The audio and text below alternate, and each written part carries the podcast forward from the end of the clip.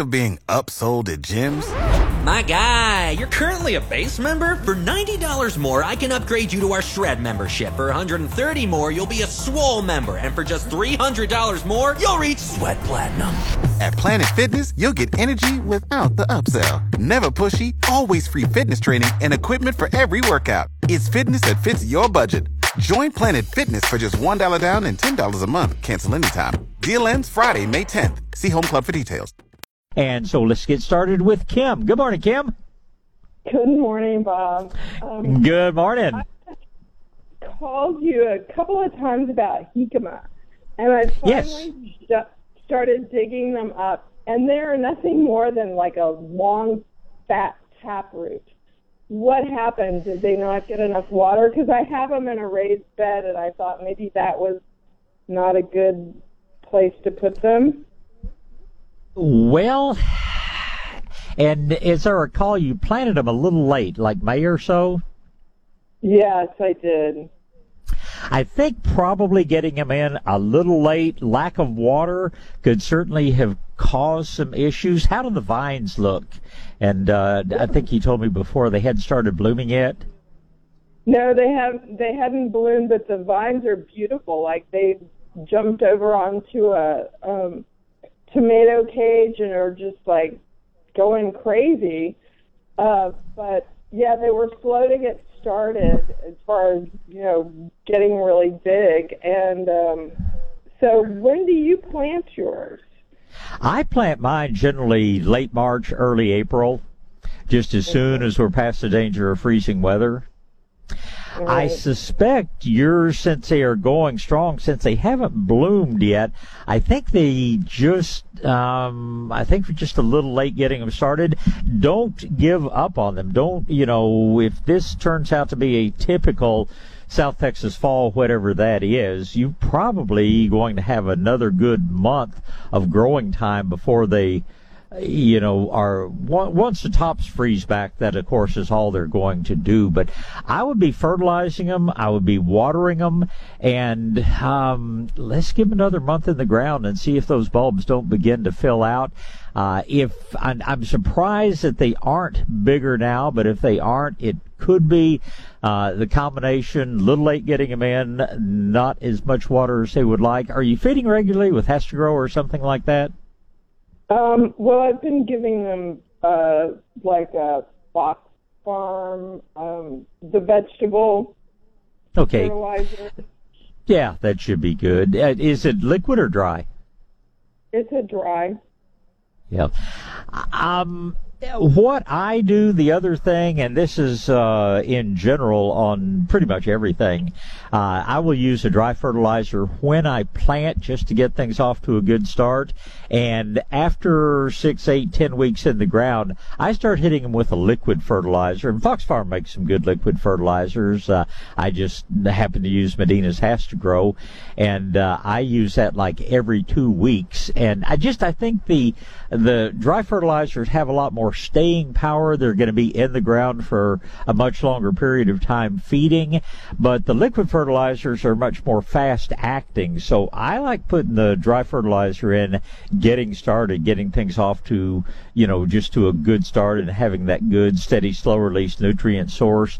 But after you know after they've been in for a while i pretty much switch over to the liquid because it uh, is available to the plant so much more quickly but let's let's talk again in uh, you know in two or three weeks and dig up another one and see see if you're getting any growth out of them because they they you know sounds to me like you're doing everything right raised bed is a fine place to grow them but lack of water of course could be an issue, but if you if it was a water issue, I wouldn't think your vines would look that good. So, right. Um, well, and I've been watering them like daily because the, the raised beds dry out so quickly. That's what I right. really care about them.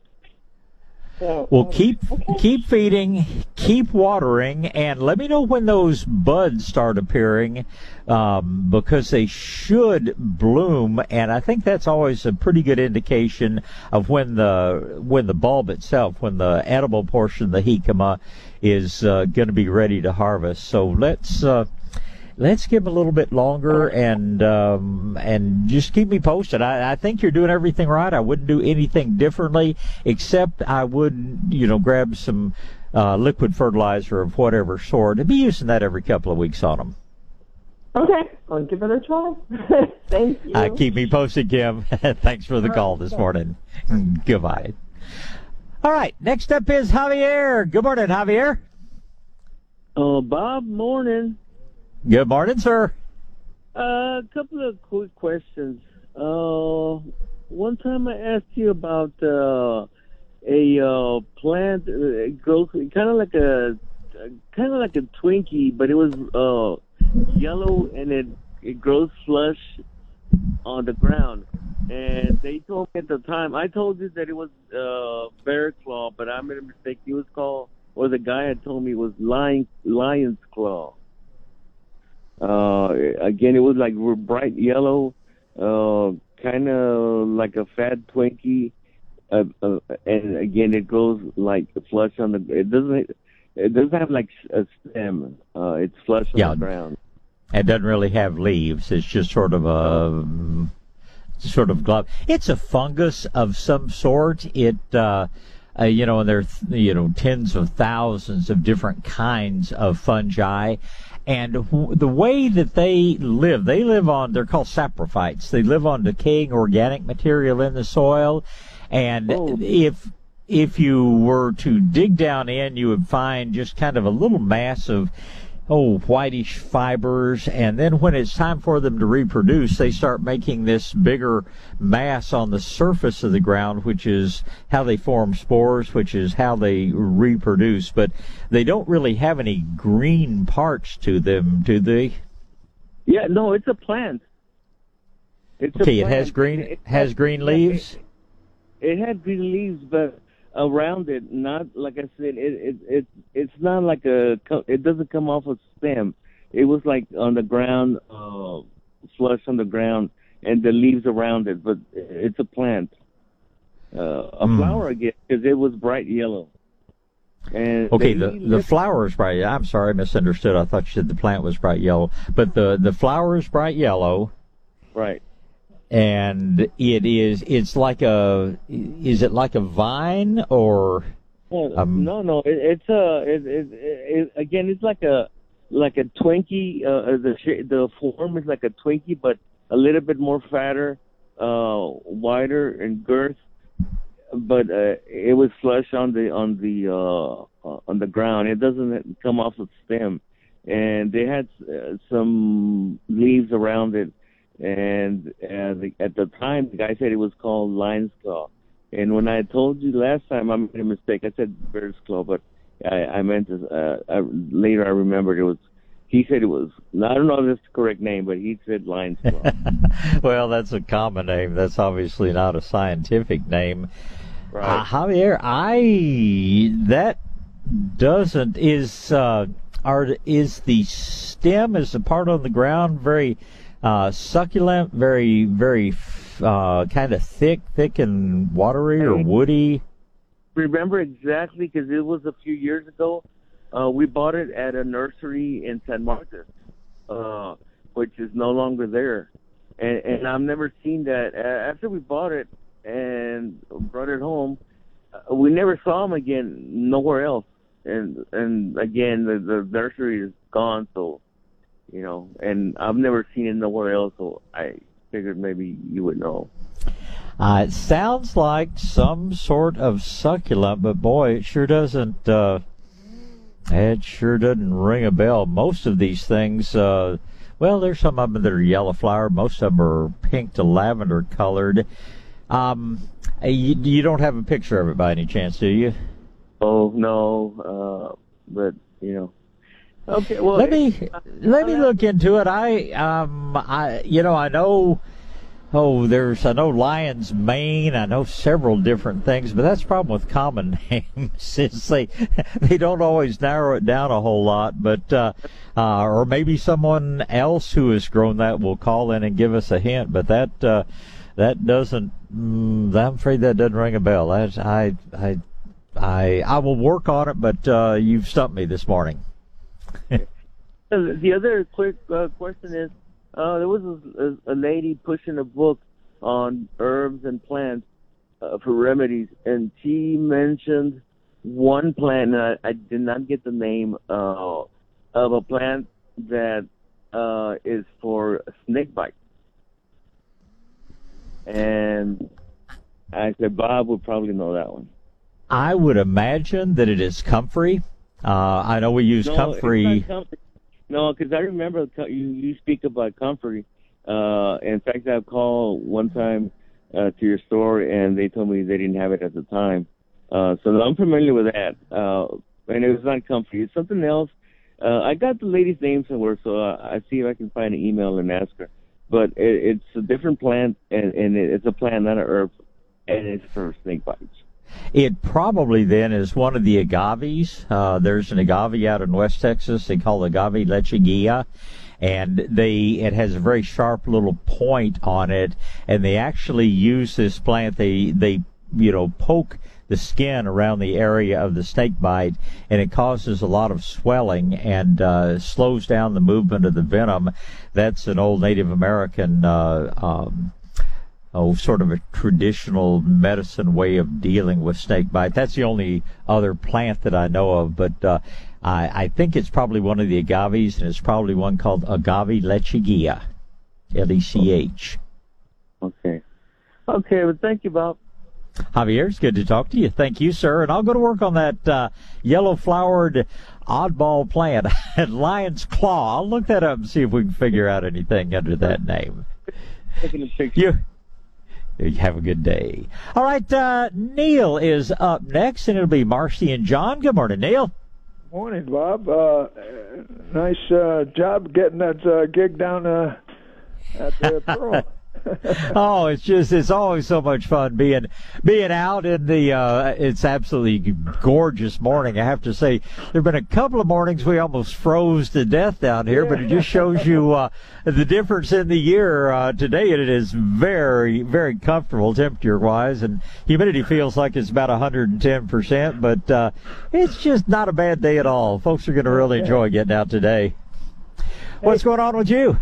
Well, last week, uh, well, actually for a couple months now, I've been really worried about a, uh, an oak tree that's about 40 years old, and it was uh, losing all its uh, limbs and all the uh, the leaves were falling off of it, and there were just a few branches left with green leaves on it. So I called in uh, three different uh, arborists, and they all said, "Yeah, it's on its last leg, and it's about 35 or 40 years old." Now it was a red oak. Uh, I, that's the three types of trees I have on the property are red oak, bur oak, and live oak. The only one I know that it was not was a bur oak. So uh, I had uh, the, the tree taken down, and Okay. uh, and uh, it's about uh, 14, 15 inches diameter, and uh, now I have a stump uh, that's uh, level with the ground. And uh, I noticed, uh, I remember you saying something about putting saltpeter in it. Mm-hmm. Uh, if you're if you're wanting to rot the stump away, Right. uh, that is that's the best thing to do. It take your drill and drill several holes, oh half an inch, three quarters inch diameter, as deeply as you can down into the stump, and you fill with saltpeter, potassium nitrate, stump remover, whatever name you're buying it under. Uh, you fill, you just pack the little holes with that. Red oak is a fairly soft wood, so it goes to work pretty quickly. And the uh, potassium nitrate is what is, is saltpeter is. It reacts with the wood fiber to form something that we call um, nitrocellulose, which is very burnable. I don't want to say it's flammable in a highly refined form. It is certainly flammable, but you you drill the holes, you put it in, you let it stand for oh six weeks or so, and then just put a couple of charcoal briquettes on top and light, and it just smolders all the way down to the ground. It just literally burns the stump up. doesn't doesn't flame up or anything like that. It just you know just slowly uh, burns and totally deteriorates the stump, and short of a stump grinder, that's that's the quickest way to get rid of a stump like Well- that. Well, here's the thing uh, that uh, uh, briquettes are not going to work for me because I don't even have a, a barbecue anymore. I'm too old for that stuff. So, you know, 81 years old. So I had to have somebody do it, and I do have a, a, a chainsaw. And uh, I was thinking of uh, do like uh, like I do on my wood projects when I want to cut a a, a piece out of a piece of wood. I put uh, I cut little uh, ridges in the in the wood and then use a, a hammer and knock them out. Mm-hmm. Can I do that with that uh, uh, stump as well? Uh, it sounds to me like a lot of work, but you certainly Well, uh, can do do that. Yeah. Yeah, most of the work is done by the uh, the chainsaw. You know, just cutting the grooves in it, then just taking a little hammer and knock those pieces out that uh, you cut out. Uh, anyway, uh, should I cover the uh, the the with a pie tin or something so it doesn't get watered uh, when it rains? No, that doesn't make any difference at all. Okay. Yeah, the the the rain, if anything, will sort of speed things up. But uh, it's it. Yeah, you can do that. Just you know, be very careful working down close to the ground with the chainsaw because Right, right. you can sure mess up that chain in a hurry hitting any kind of wood. And if you're doing kind of a plunge cut to get down deeper into it, uh, Uh-huh. you, got to hold on pretty tight to that saw. Chainsaws are the most useful tools in the world, and they're also the most dangerous. You sound pretty Right. experienced with it, so just be super careful and don't mess up your chain hitting the surrounding soil. But yeah, anything you can do to just the the more surface area you expose, uh, so that it can rot, uh, you know, the faster it happens. So Uh-huh. Sure. absolutely, do do whatever you can. Okay, one other question uh, uh, before uh, you go on the break. Uh, when uh, uh, when you put the stuff in that on that uh, the saltpeter in, will that Yeah. affect any of the other trees uh, in, in uh, next to it? Because I have a couple oak trees that are really uh, nice. Uh, that's about uh, 15, 20 feet away. Will that affect? Salt, salt. It, it it might, but not in a negative fashion. It's uh, saltpeter is basically a fertilizer. It's one of those Oh, okay. synthetic materials that are not what we would choose, but uh, a lot of people use it as fertilizer on their plants. So it's certainly not going to hurt anything. Okay, great, Bob. Any other things I should know about uh, with that? Just you know, just be super careful. Uh, red sure oaks will. are the they are the wimps of the tree world. Your bur oaks, your live oaks are probably uh, going to outlive them six to one, and the red oaks just a lot of them suffered. Uh, you know, we've had very wet weather, very dry weather, very wet weather. We've had sort of a very cyclical sort of water event, and um, uh, the red Well, oaks are just I think this is a red oak. I'm not sure. Yeah. I, mean, I know for sure it's not a bur oak because I have those big uh, acorns uh, coming off one of the trees. So I, and of course, it, yeah, if it's loose in its leaves, it probably is. No, it's just, uh, you know, sorry you lost the tree, but uh, it's just, it's not a tree I would plant in most situations. Nice fall No, color, but that's about it. as. I'm yeah. not going to replace it because uh, the grass underneath uh, needs the sunlight. So, and it's right on a busy sidewalk and street. So, you know, if that tree uh, uh, crashed down, it would it could uh, damage some people. You know. Well, sounds like you did the right, the right thing getting rid of it. Use that saltpeter; it'll rot that stump away, and uh, you can Okay. plant something more appropriate there. Sylvan, it's Okay, always uh, good to talk to you. I mean, I'm sorry, Neil. Any uh, any amount that I should use uh, uh, for just estimate? enough just enough to fill up whatever grooves holes you make How in there hole should I cut? um again all you're doing is exposing more surface area for the saltpeter to work on so So the more, uh, more holes I put in it, the better, right? and the deeper the hole the better Okay. yeah Good show. Okay, thanks, Bob. I appreciate that. hey it's my pleasure thank Thanks. you Have a have a nice weekend, Bob. Y- you do the same i appreciate it Yeah, Bye. I'm not going down uh, the, the, the, the Pearl, but I wish I could. Oh, okay, great. Thanks, Bob. Okay, Neil. It's good to talk to you. Thank you. All right, let's try to get Marcy in here before the break. Good morning, Marcy. Good morning. I'm going to talk fast. Um, Well, we can always hold you over if we run out of time. So, you, Okay. you- let's get started. Yeah. okay. Well, one thing, if I could go to that herb market today, believe me, I would. Uh, but I have to work all day, so I'm very disappointed. I live in Richmond, Texas. I'm I was going to Okay. drive there, but anyway. Um, so I have I had this honeydew vine, and I planted the seeds in like May fifth. And finally, all all summer I've had trouble getting bees, but finally I started getting bees, and I got two honeydew. And Okay. I left them on the vine as as long as I could. They really weren't growing anymore, and um, the the stem turned brown. So I thought, okay, well they're ready to pick. So I picked them, and I left them on the counter for like two or three weeks, at least two weeks, trying to see if they would ripen because they were really hard.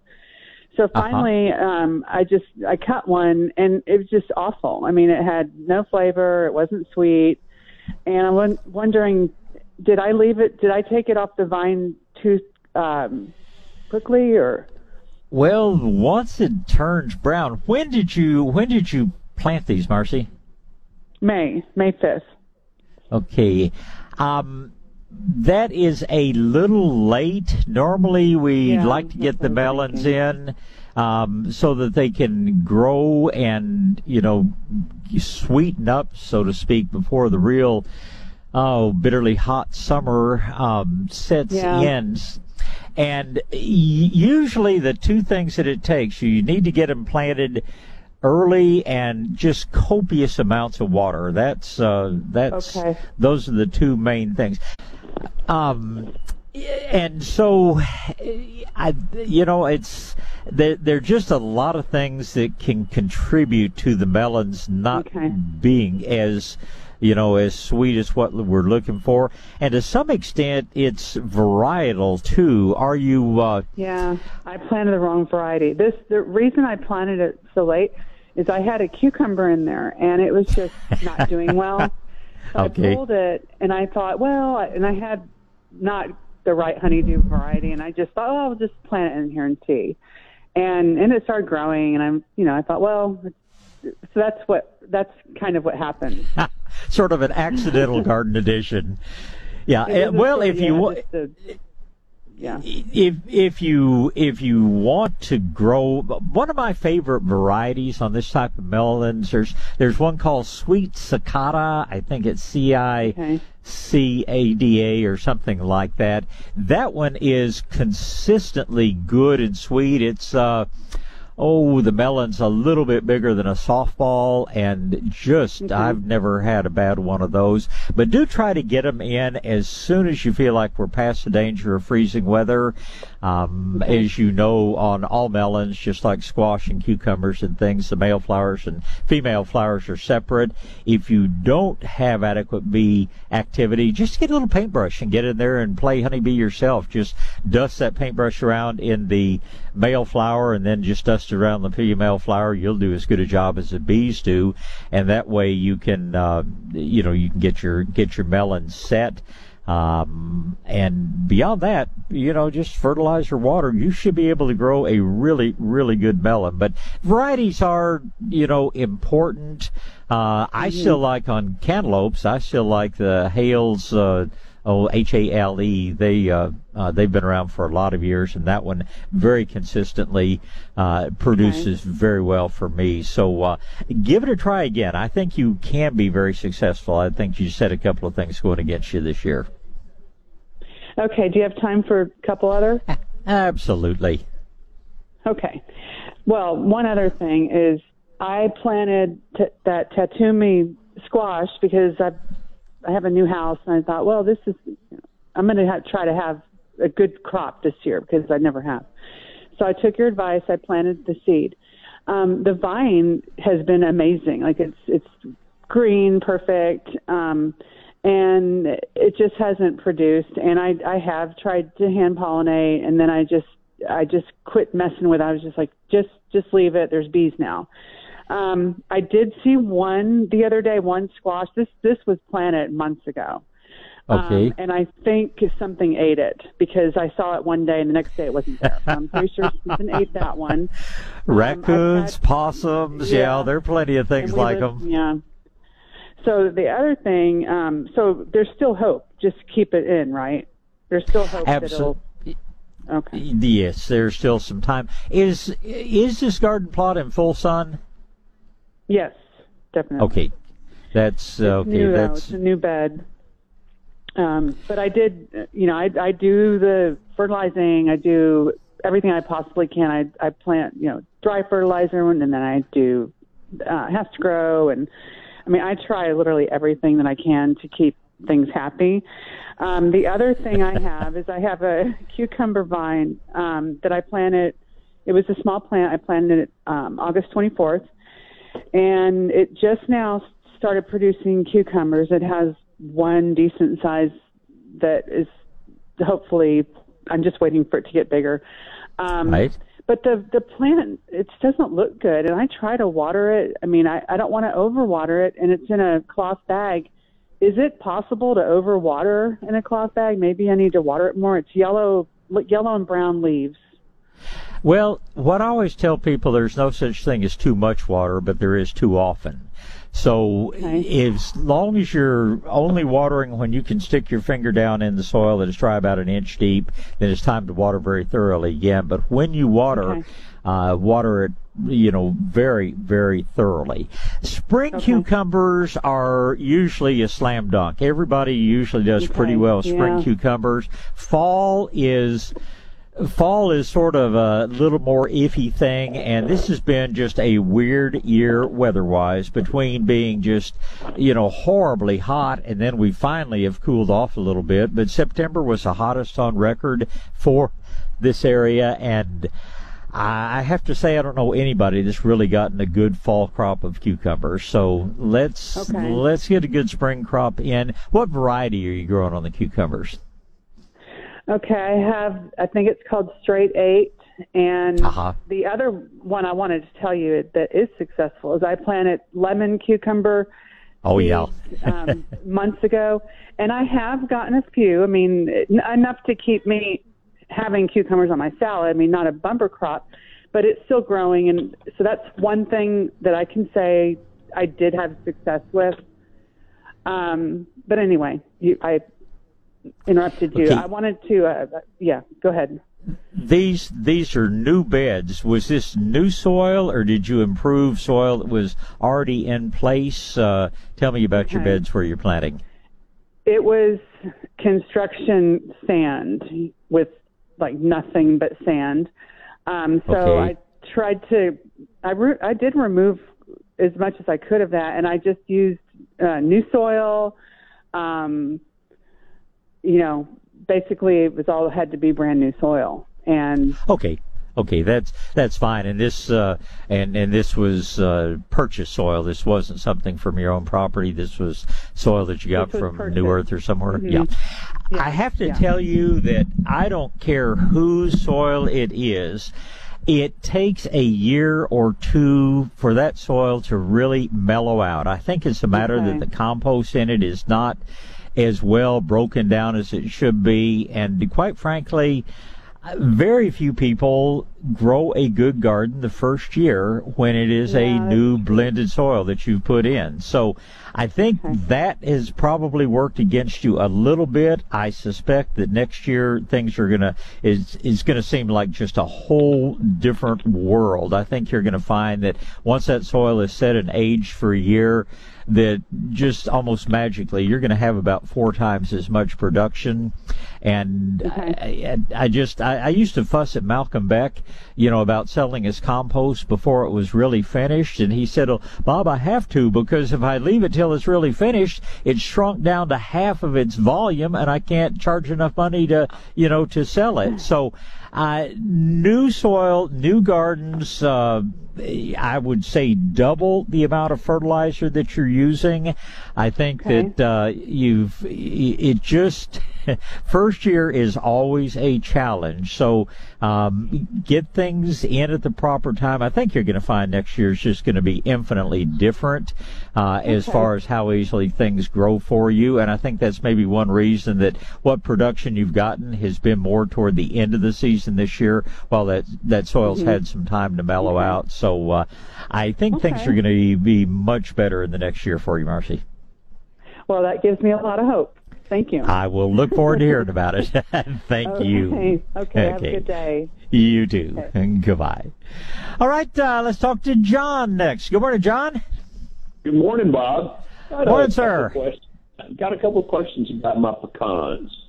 Okay. Um, the first thing is uh, the county has just uh, done some work, tree trimming work along uh, our road, and Uh-huh. I was able to acquire a couple of uh, truckloads of uh, uh, newly mulched or newly shredded cedar. And Okay. uh, number one question is, uh, how long do I need to let that mellow? I mean, right now I can smell it probably 500 feet away, and it just smells great. Well, it, no, it, it doesn't. You don't have to wait at all on that. Uh, Oh, okay. A lot of people say cedar has something that that retards growth. We call it allelopathy, and that simply isn't true with the cedar. The cedar impedes the growth of anything underneath it because it sheds out all the light or it screens out all the light and kind of keeps the water from ever getting the ground underneath it. But there is nothing in cedar mulch that is going to impact your pecan trees negatively at all. Now, I will tell you that fresh mulch, sometimes it's a little bit harder to get the water through it. If I were going to make that mulch even better, I would turn it into a, what we call a living mulch, and that means adding maybe about one part compost, eight or ten parts of the cedar mulch, but there's absolutely no reason to wait. Uh, your pecan trees would appreciate that today. Well, I have a, a drip irrigation system that would be under the mulch. Oh, okay. Well, then that's perfect. How how big are your pecan trees? How old are they? Well, that's that's the second question. They uh, planted them six years ago, and Uh-huh. uh, they were flattened in the Memorial Day flood. And, Okay. Uh, I had 15 of them, and I stood them all up, and uh, 11 survived, and I planted one more. And so they're they're kind of struggling. They're kind of beat up, but they're uh, probably 15, 18 feet tall now. Very Uh, good. Caliper is probably uh, two inches. Oh yeah. So, Well, you've got and- some. You've got healthy, good young trees. I mean, pecans are bottomland trees by nature, so uh, Mother Nature just just gave you a little bit of a tough start to them. But the, uh, in the Memorial Day floods, did you get a significant amount of silt washed in, or was it just uh, macing moving water?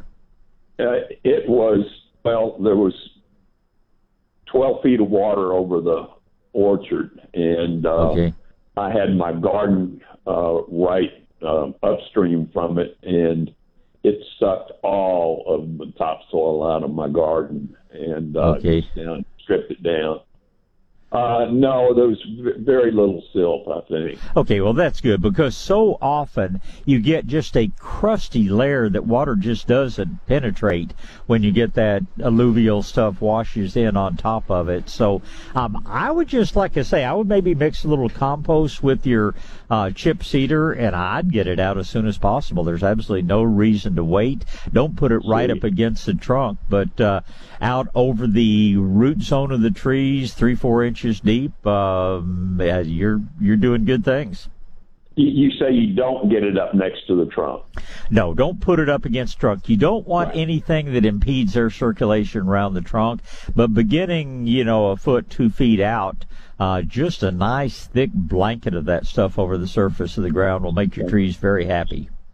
Now, the second question is, uh, I, I, since I'm new to this, and for the past four years I've been rebuilding my home, uh, I haven't paid any attention to them fertilizing. What kind of program should I have to fertilize about fertilizing pecans? You know, pecans, they're going to grow regardless of what you do or don't do. You want a nice, slow, controlled growth. You want a, so you want a nice, slow, controlled release fertilizer. I don't care whether it's Medina or Maestro-Gro or Nature's Creation or, you know, any of these products are very good. I'd be looking at four times a year. I always try to figure just the first of each season, first uh, day of fall, first day of winter, first day of spring, first day of summer. If you're looking to maximize your growth, uh, and keep a good, healthy growth. That's that's what I'd be doing for them, and I'd be using a dry fertilizer in this case. Uh, if you haven't fed recently, I would get a couple of bags of fertilizer and put down. We figure, you know, one to two pounds of fertilizer for every inch of trunk diameter. So wow. two, two and a half inch trees. I'm going to figure five pounds of fertilizer around each tree.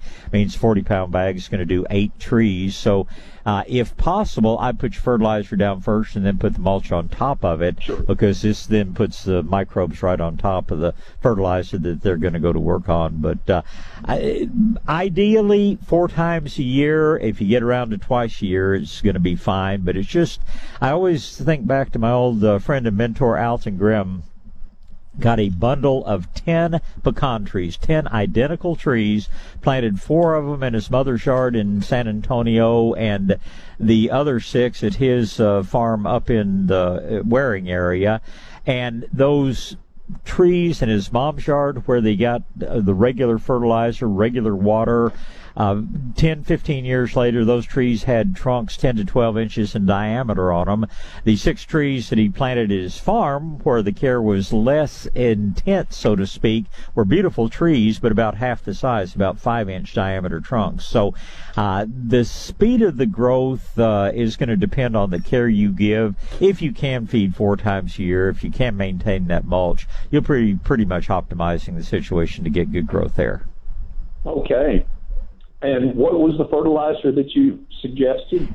Any of your good basic organic products. Uh, Medina makes one called Growing Green. Maestro makes one called Texas Tea. Nature's Creation makes one they call Premium Lawn Food. Any of those products are going to be excellent. You don't uh, don't spend the money to go and look for something that says specifically tree fertilizer or anything like that. Just any right. good basic organic fertilizer is going to be perfect. Sweet.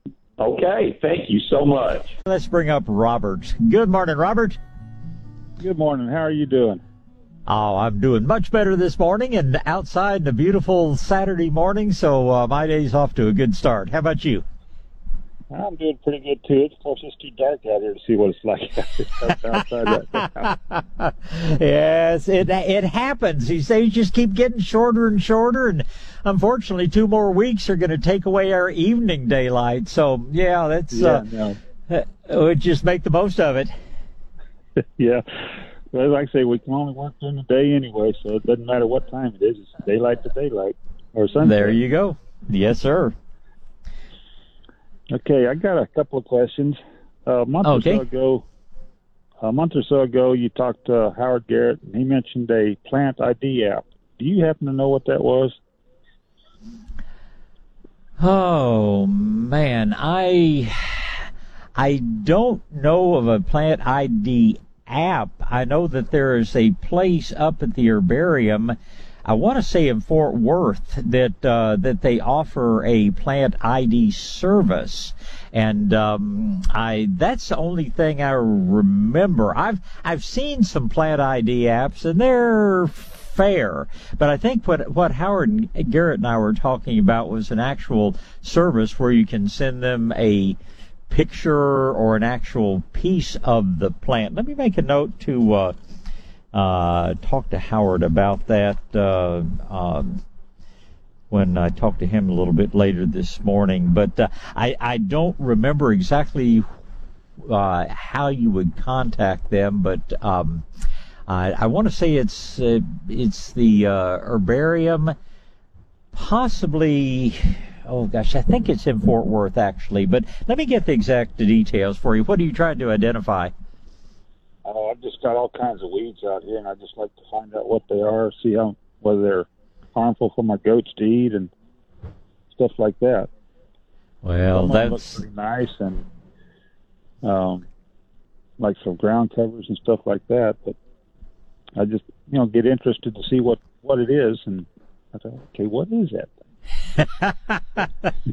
well, I hate to I tell you, I've got a book on uh, grasses of Texas. It's about 400 pages long, and there are so many different things out there. So, yeah, that will be, uh, and of course, you you pretty much most of these things are most easily identified by the seed head that they put on. Very difficult with just a handful of exceptions. Very difficult to make a definitive identification on a grass or a weed. Uh, the difference being whether you like it or not. If you don't like it, it's a weed. If you like it, it's a grass.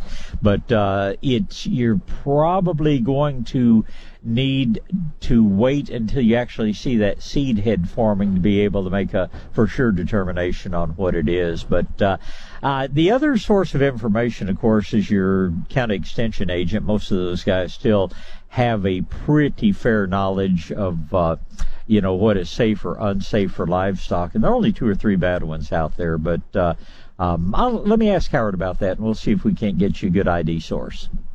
Okay. And uh, a couple other questions, if it's all right. Go right ahead. I'd like to plant some carrots and radishes in containers. The ground okay. is like concrete most of the time, and then when it's not, it's slick mud.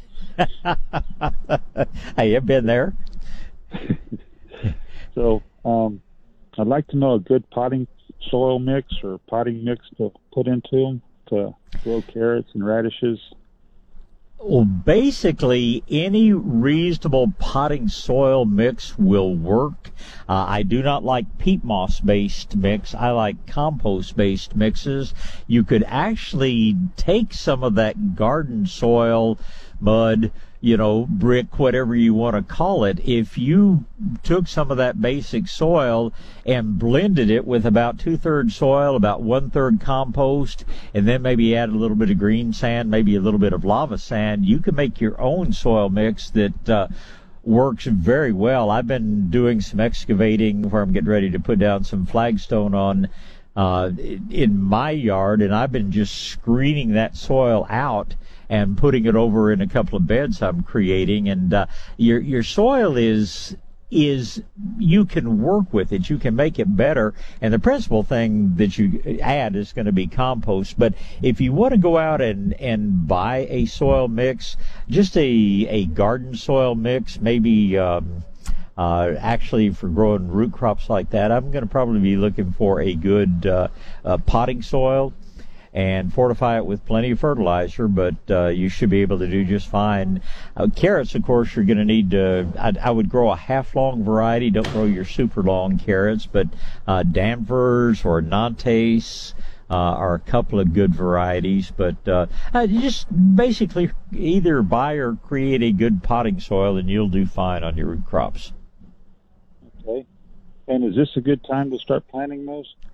Yes, absolutely. It started. It's cooled off enough now that uh, I think you're fine on all your root crops. In fact, the only thing I think we're still early early for would be leaf spinach. I think most everything else uh, for the fall garden can go in right now.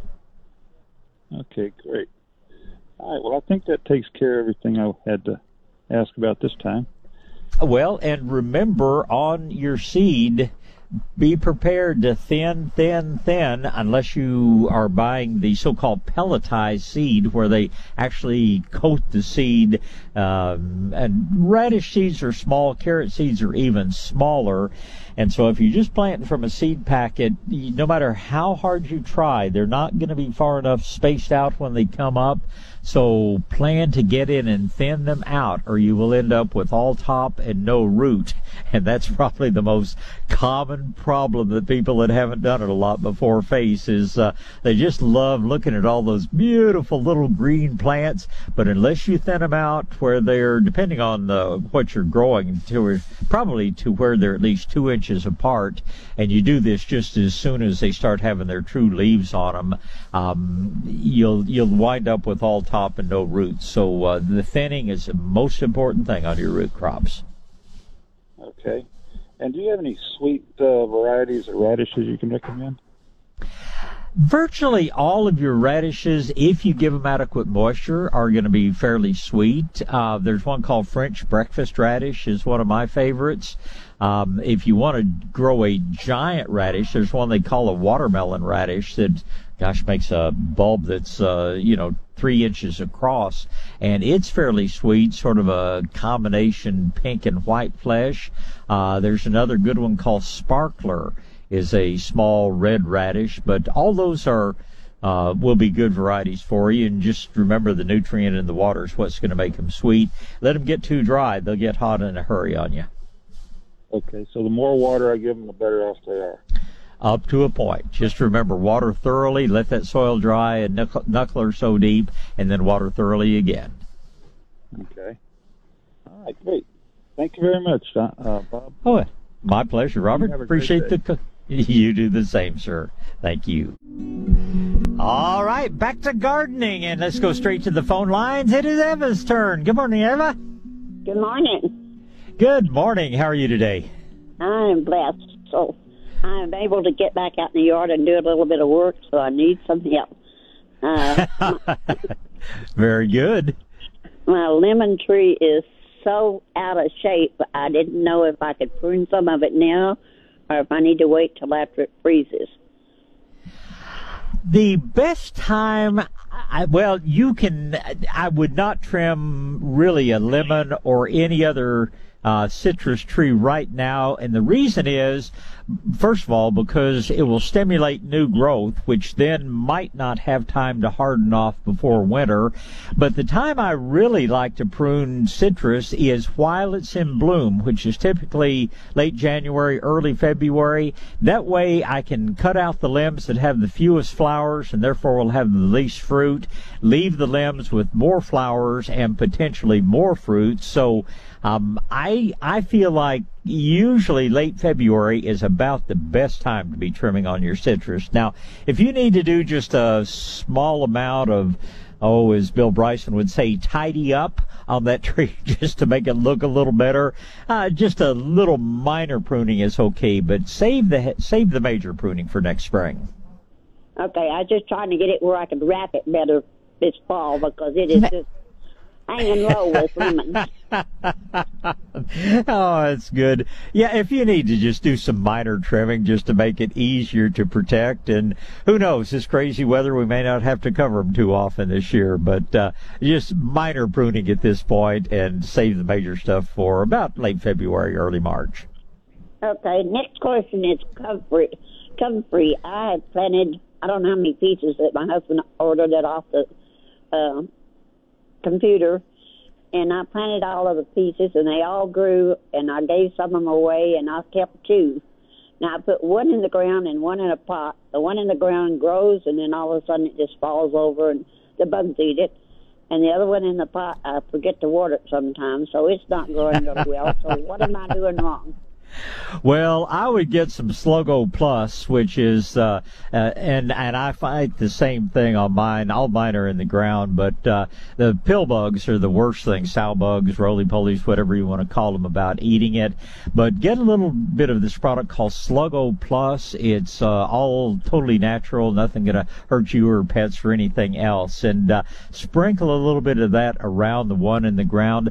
Feed regularly. Good liquid fertilizer, fish emulsion HastaGro, one of the uh, products from Espoma. There, there are lots of good liquid fertilizers, but that's what's really going to keep the one in the ground looking real good. But for whatever reason, the pill bugs do absolutely love it, but Sluggo Plus will very safely take care of them. Okay, now will it freeze out and not come back, or what? Because it never has oh, no. big Mine rarely even freezes. Mine, you know, usually go down into the mid 20s before they freeze down. And when they do freeze down, they come right back out the next spring. It's totally cold hardy. Now, up in a pot, it could be a little more susceptible to freeze damage. I wouldn't worry down to probably close to 20 degrees. Below that, I might bring the pot in, but uh, they are totally cold hardy here but they're still really small. They never have gotten started really good. So that's a good information. Now, one more thing is I need the name of the man who evaluates the yard for free. Uh, who know? evaluates the the yard? The yard? Yeah, mm-hmm. it's uh, uh, his name is Sam Sitterly. and uh, his business is Green Grow Organics. But uh, Sam Sitterly's the man you want to talk to. Okay.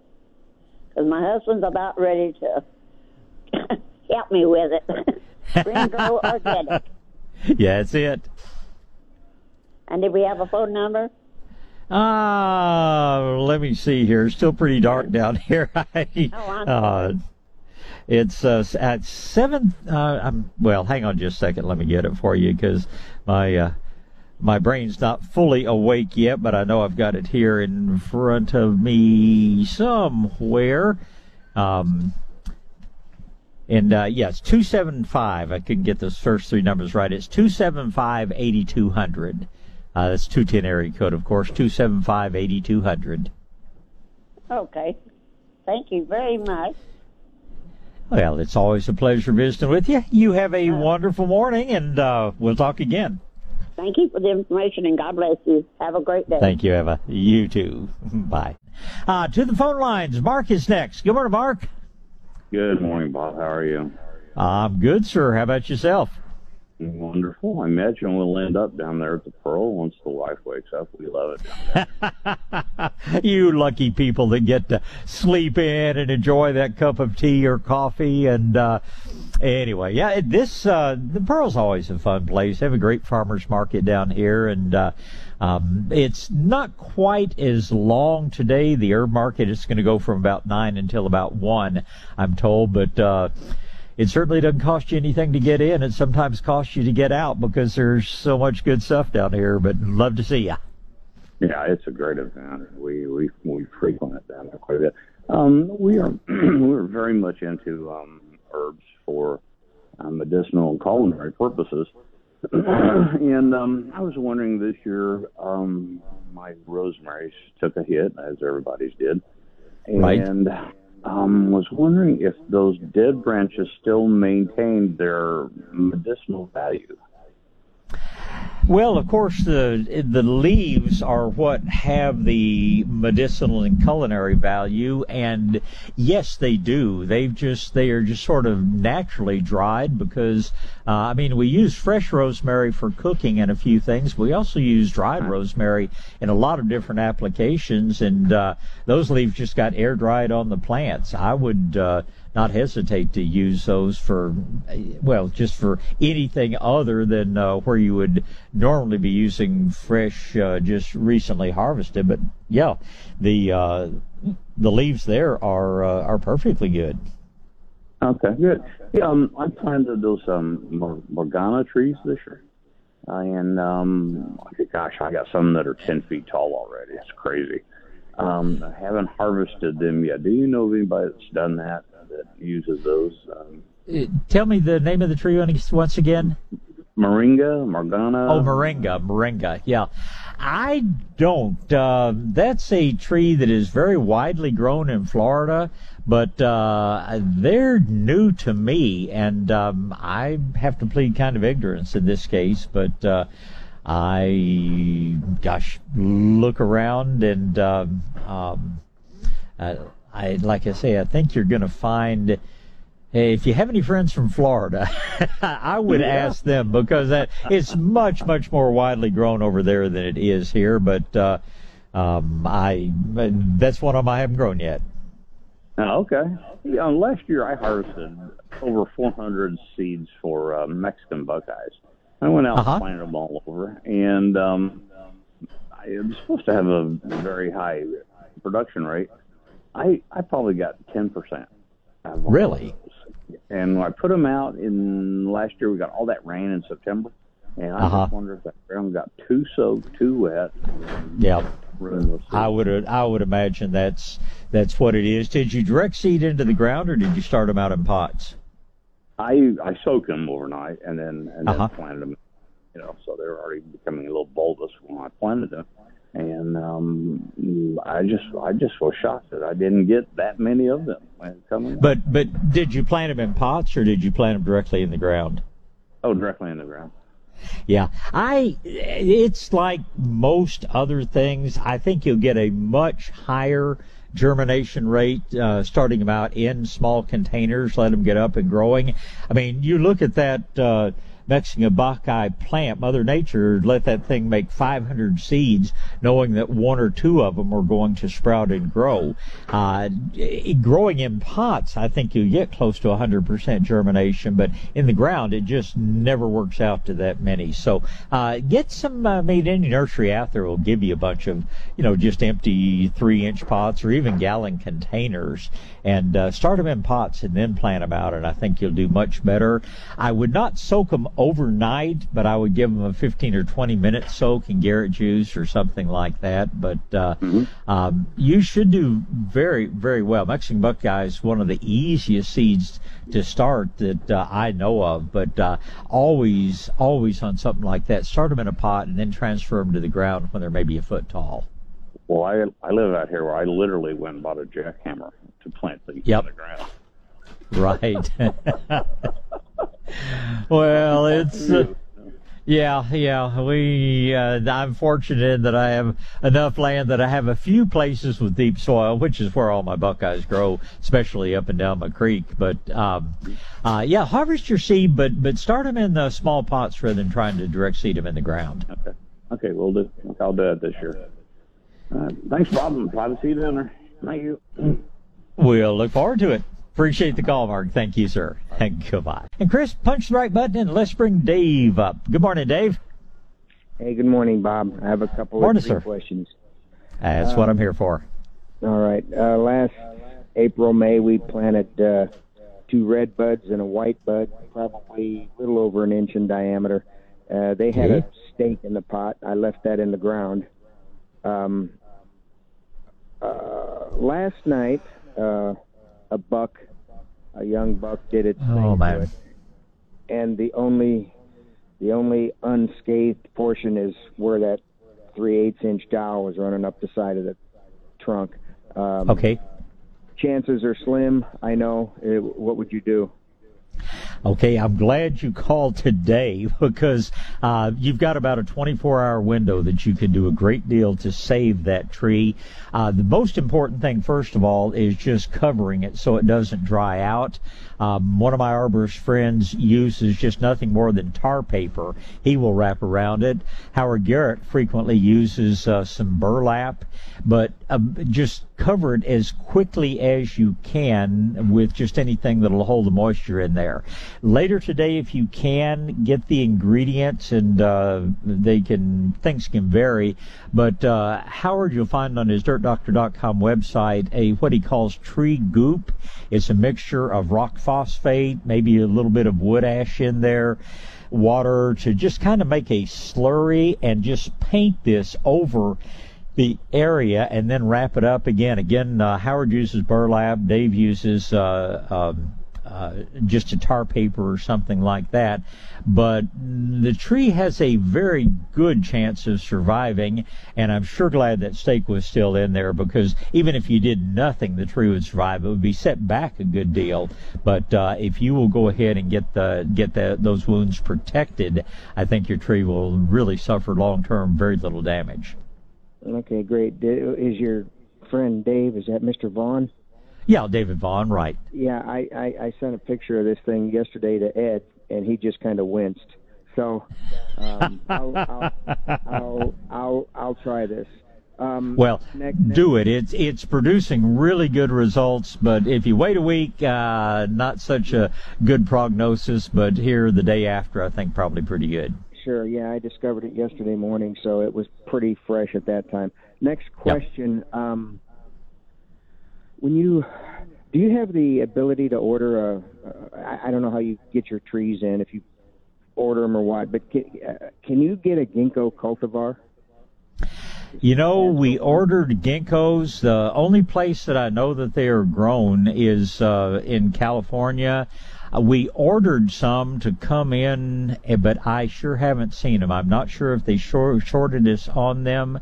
Um, I call over at the nursery a little later today and ask if the ginkgos came in. We very definitely ordered them. We don't, you know, we in the business we can't like order one tree at a time. We order like three thousand dollars worth of trees at a time, or they won't ship them. But I know the ginkgos were ordered, but I haven't seen them yet at Monrovia Nursery, which is where these came from. They're not real good about having everything you order. I will tell you that if you, uh, you know, Howard Garrett has, uh, in addition to his dirtdoctor.com, he has the membership side that they call the Organic Club of America. I know Howard was giving away seeds from his ginkgo in his backyard, which is a magnificent tree. And um, if you if you have an interest in joining, I think it's fifteen dollars a year or something like that. You may be able to get uh, some seeds from him. But uh, in the meantime, I'd always rather start with the bigger tree. Call Shades of Green a little bit later this morning, and we'll see if they came in. Sure. I mean, if he's giving away seeds, that means he's got a female, and I'm looking for a, a, a male, and so I guess that has to be a cultivar. I guess it's a grafted thing. Well, here's the deal. His was sold to him as a male, and for about ten years, it behaved perfectly like a male, but it uh, apparently went, underwent some sort of sex change transformation.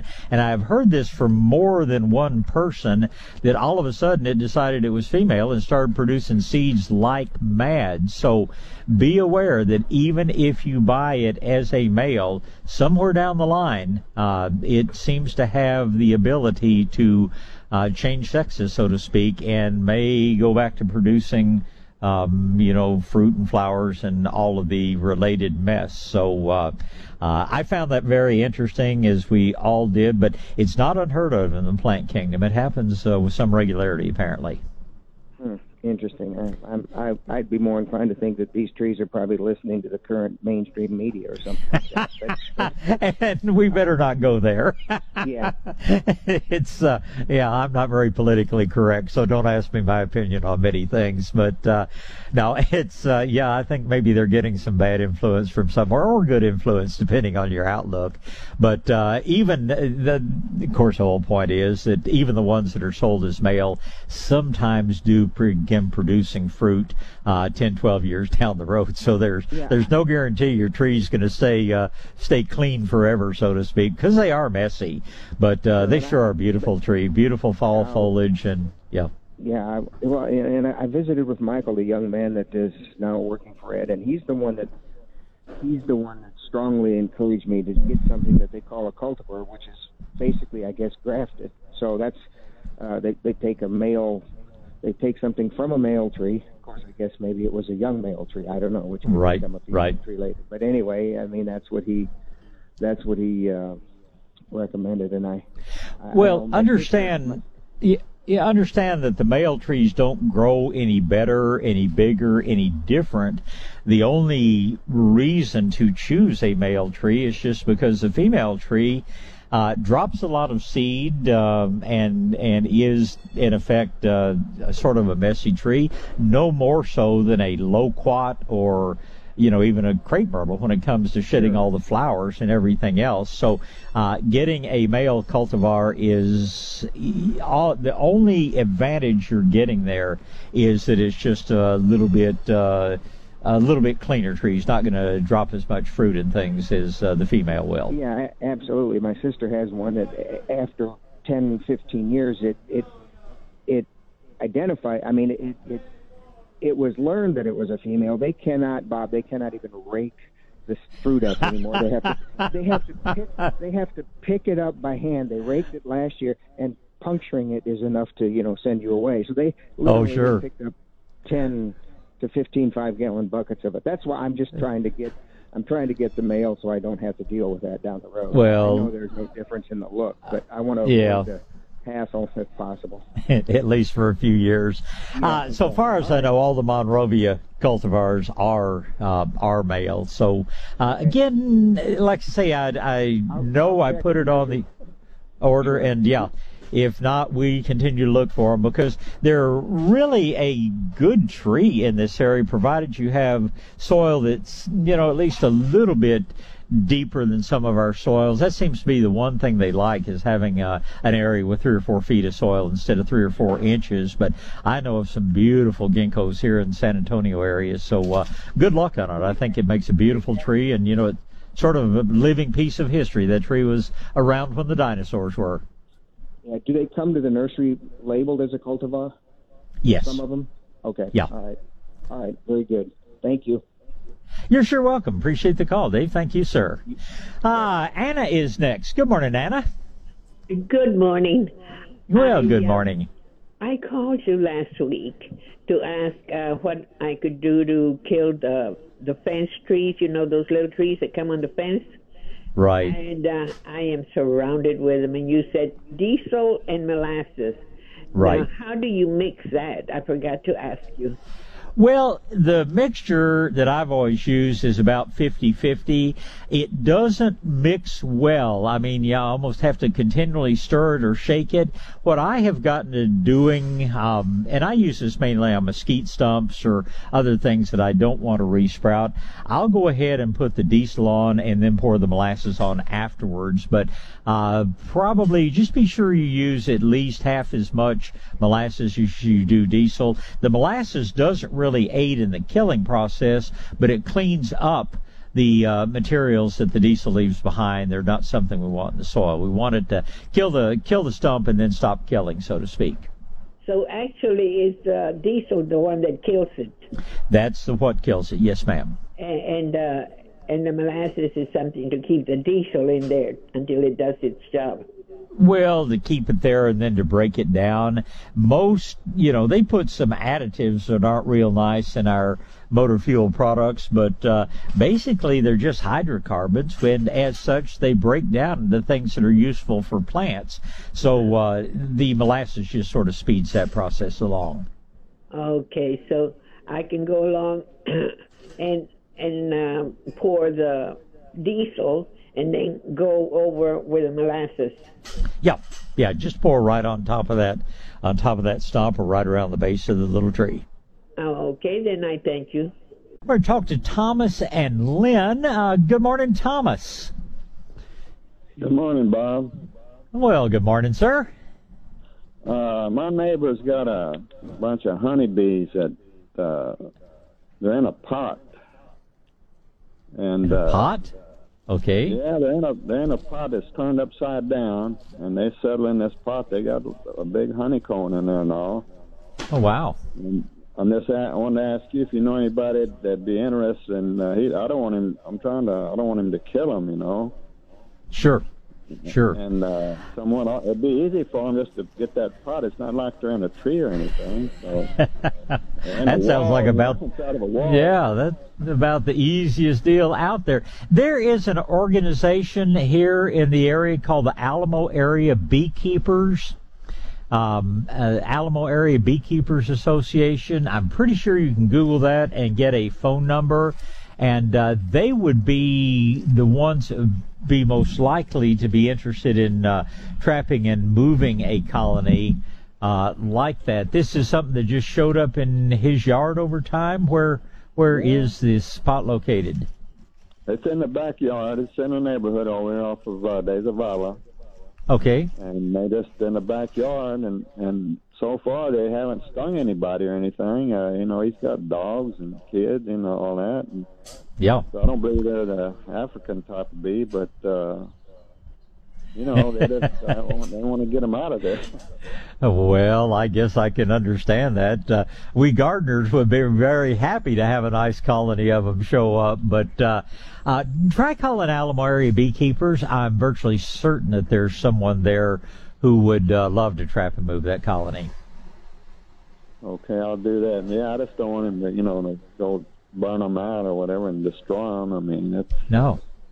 much No, as they're- you need. I mean, we need every bee that we can manage out there for so many different reasons and uh yeah it's uh, it sounds like you say if the the the hard thing is with the africanized bee when they're out foraging, they act and behave just like any other European honeybee. They are not uh, aggressive in any way, form, or fashion. It's just they really get aggressive when it comes to defending the hive. But if this one's been there for a while, and like you say, kids and dogs and everything else around there with no problems, and they almost certainly are not Africanized, although um, we've had a couple of programs where beekeepers came and gave a talk uh, it seems that even a lot of the normal domestic bee colonies, the African bees are always trying to move in, and sometimes a hive that has been, you know, very docile for years, all of a sudden mm-hmm. they start getting that uh, that particular gene that makes them more aggressive in there. So,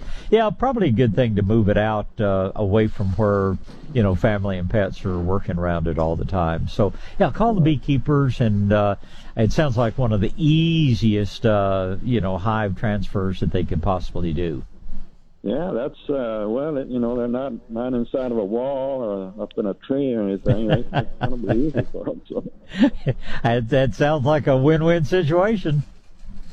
Okay, Bob. Well, thank you. I appreciate it. Good question, Thomas. I sure appreciate the call. I thank you, sir. Goodbye. Bye. All right, uh, let's talk to Lynn. Good morning, Lynn. Good morning. Good morning. Uh, I have a problem with my neighbors. Well, we're trimming trees. We were, and uh, I think there's a story behind this somewhere. okay, you're trimming trees and what now?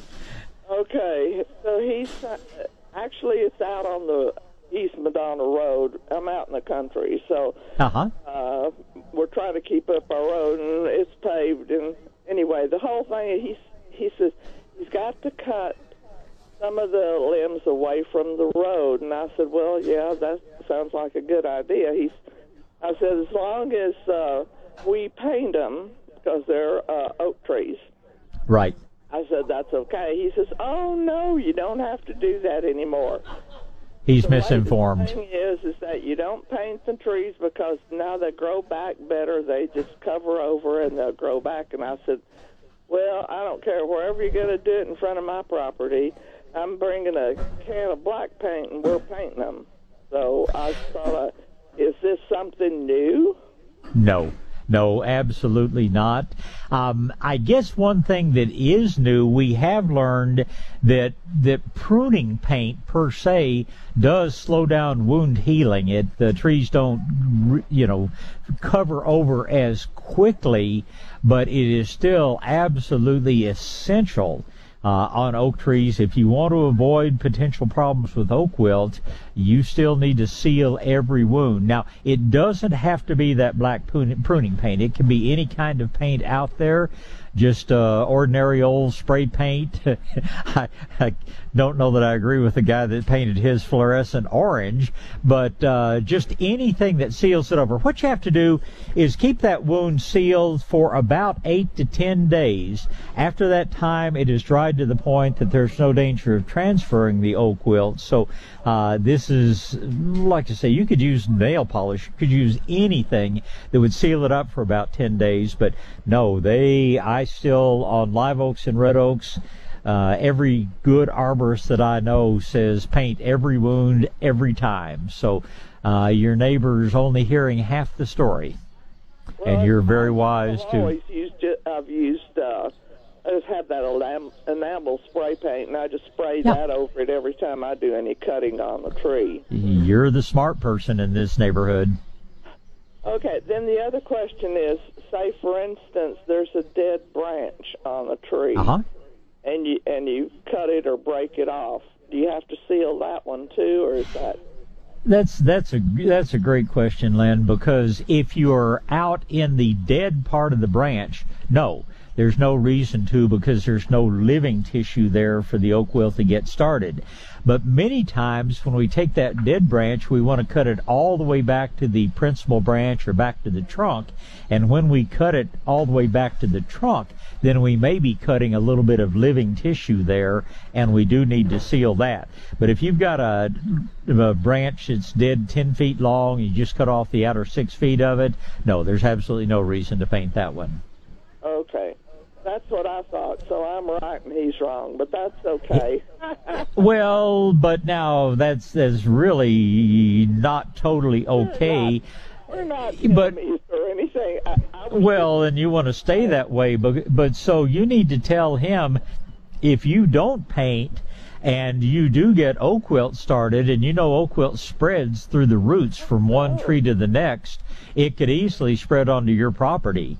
Oh, and I so Yeah, buy him a buy him a can of spray paint and tell him to use it. yeah, I, but he's been, you know, they've been cutting up and down, and I, and when I had my trees trimmed, you know, I had a very good tree trimmer come out. He came out, and they did such a great job because, you know, a lot of these butchers get through and they'll go and they'll just lop it off, and you know, and then they have to go up there and spray it these guys out there so they had a their spray on a big pole and they got up there you know they just worked like a team and it was great. they they sound like professionals. Yeah i call those other guys uh, hack whack and stack types and uh, those are not the ones we respect.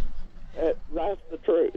Well i really thank you for that and uh, i'll uh, tell him but i don't think i'll convince him but well yeah do your best I will. Thank you so much. You're it. welcome, Lynn. Uh, it's my pleasure. Thank you. Goodbye. All right, just uh, it's so much fun watching this place come to life down here. Just visiting with Mark Fanek walking in. There are just so many good people come to the herb market every year, and uh, you should be one of them. There are uh, there's just so much to see and do down here at the Pearl all the time, but uh, especially on Herb Market Day. I want to remind you, too, our free seminar a little later this morning is going to be all about bulbs, whether you're looking to plant them in the ground or, or whether you want to force them for the holidays or whenever. That's what we're going to be talking about over at Shades of Green, 945, absolutely free of charge. You don't make reservations, you don't uh, sign up, you just show up, and we'd love to have you there. Coffee will be on by 9. Um, actually, the only person I have waiting right now is Greg. So if you've been getting a busy signal, this would be a real good time to call 210 599 5555 while Chris pushes the appropriate button and I say, Good morning, Greg. Good morning, Bob. Yeah. Good morning. I only, I only morning, sir. I only have one question. I I got uh, some oak trees and I got a root system that's kind of exposed out of the ground and is running towards my driveway. Would it hurt my tree if I cut that particular uh, root that's going towards my driveway? How close to um, the tree would you be making the cut? Uh, I would say about eight feet or nine feet off uh, away from it. The um, my friends, my arborists in the business, tell me that what the the best way to determine how close to a tree you can safely cut is to take the, the however many inches in diameter the tree trunk is and convert that to feet. In other words, if that tree is 10 inches in diameter, you ought to try to stay 10 feet away from uh, any major cuts that you make on the roots as far as possible. Now, if this is, you know, if the tree, if the other, you know, 270 degrees of the tree, the roots can grow out as far as they want to. Realistically, I don't think you're going to do any severe damage to the tree. What what type of tree is it? It's an oak tree. Okay. Uh, the one thing that I would tell you is that uh, oak roots are in effect just like the top of the tree, and that we uh, you could potentially have oak wilt transferred into a tree through a wound on the roots. So unless you're going to cut them and then just immediately fill that hole back in, uh, you really ought to spray some some sort of sealer onto any cuts you make on the big tree roots, just like you would on limbs up above. But if you're that far away, um, I don't think I would hesitate in, uh, you know, in, in cutting what you need to. Oh, okay. Well, so that's that's. Well, I was kind of reluctant to cut it because I, I'm kind of scared I hurt my tree, and I, don't, I surely don't want to do that. Well, and which which was there first, the tree or the driveway? Uh, Did, probably the tree because the tree has. I mean, it's pretty good. I don't know. I'm. I'm I I just moved there about 15 years Okay. ago, and the and the I had bought the house and it was already there. So Sure. Yeah, the reason I understand asked. the people had. The, I understand that people had planted those trees when they bought when they built the house, but Okay. Well, the reason I, I ask is because underneath the foundation, certainly, and a uh, driveway to some extent, there's nothing underneath the concrete that would make a root want to grow there, would make a root want to grow underneath. There's very little oxygen, there's no water. Uh, there's just not anything that would appeal to a tree root underneath that driveway. So um, trees don't normally grow a lot of roots underneath. But if you poured the driveway on top of an existing root system, well, you're just you're just buying trouble there because eventually those roots will grow to the point that they will cause problems to it. But uh, I just would say as far away from the tree as you possibly can. Cut and, like I say, unless you're refilling the whole uh, immediately do do spray a little sealer of some sort on there. Well, see, what the problem is that the tree is a little bit higher than my, and the water runs off, and when it, I guess when it runs off, it, it goes right almost to my driveway, and Okay. I'm sure that that's kind of holds moisture there to, to a point. No, it's it's just like in the summer, the greenest grass along the road is right there on the sides where all that water runs off. Um, yeah, that's you know that always is an issue, but if they're on the verge of causing problems, uh, I would you know I would go ahead and trim them. I don't think you're going to cause any severe problems. Okay. Uh, thank you very much, Bob. Appreciate Well, it's my pleasure. Thank you, Greg. we'll talk again. Good morning, Mark. Morning, Bob. Hey, good morning. Good to hear your voice.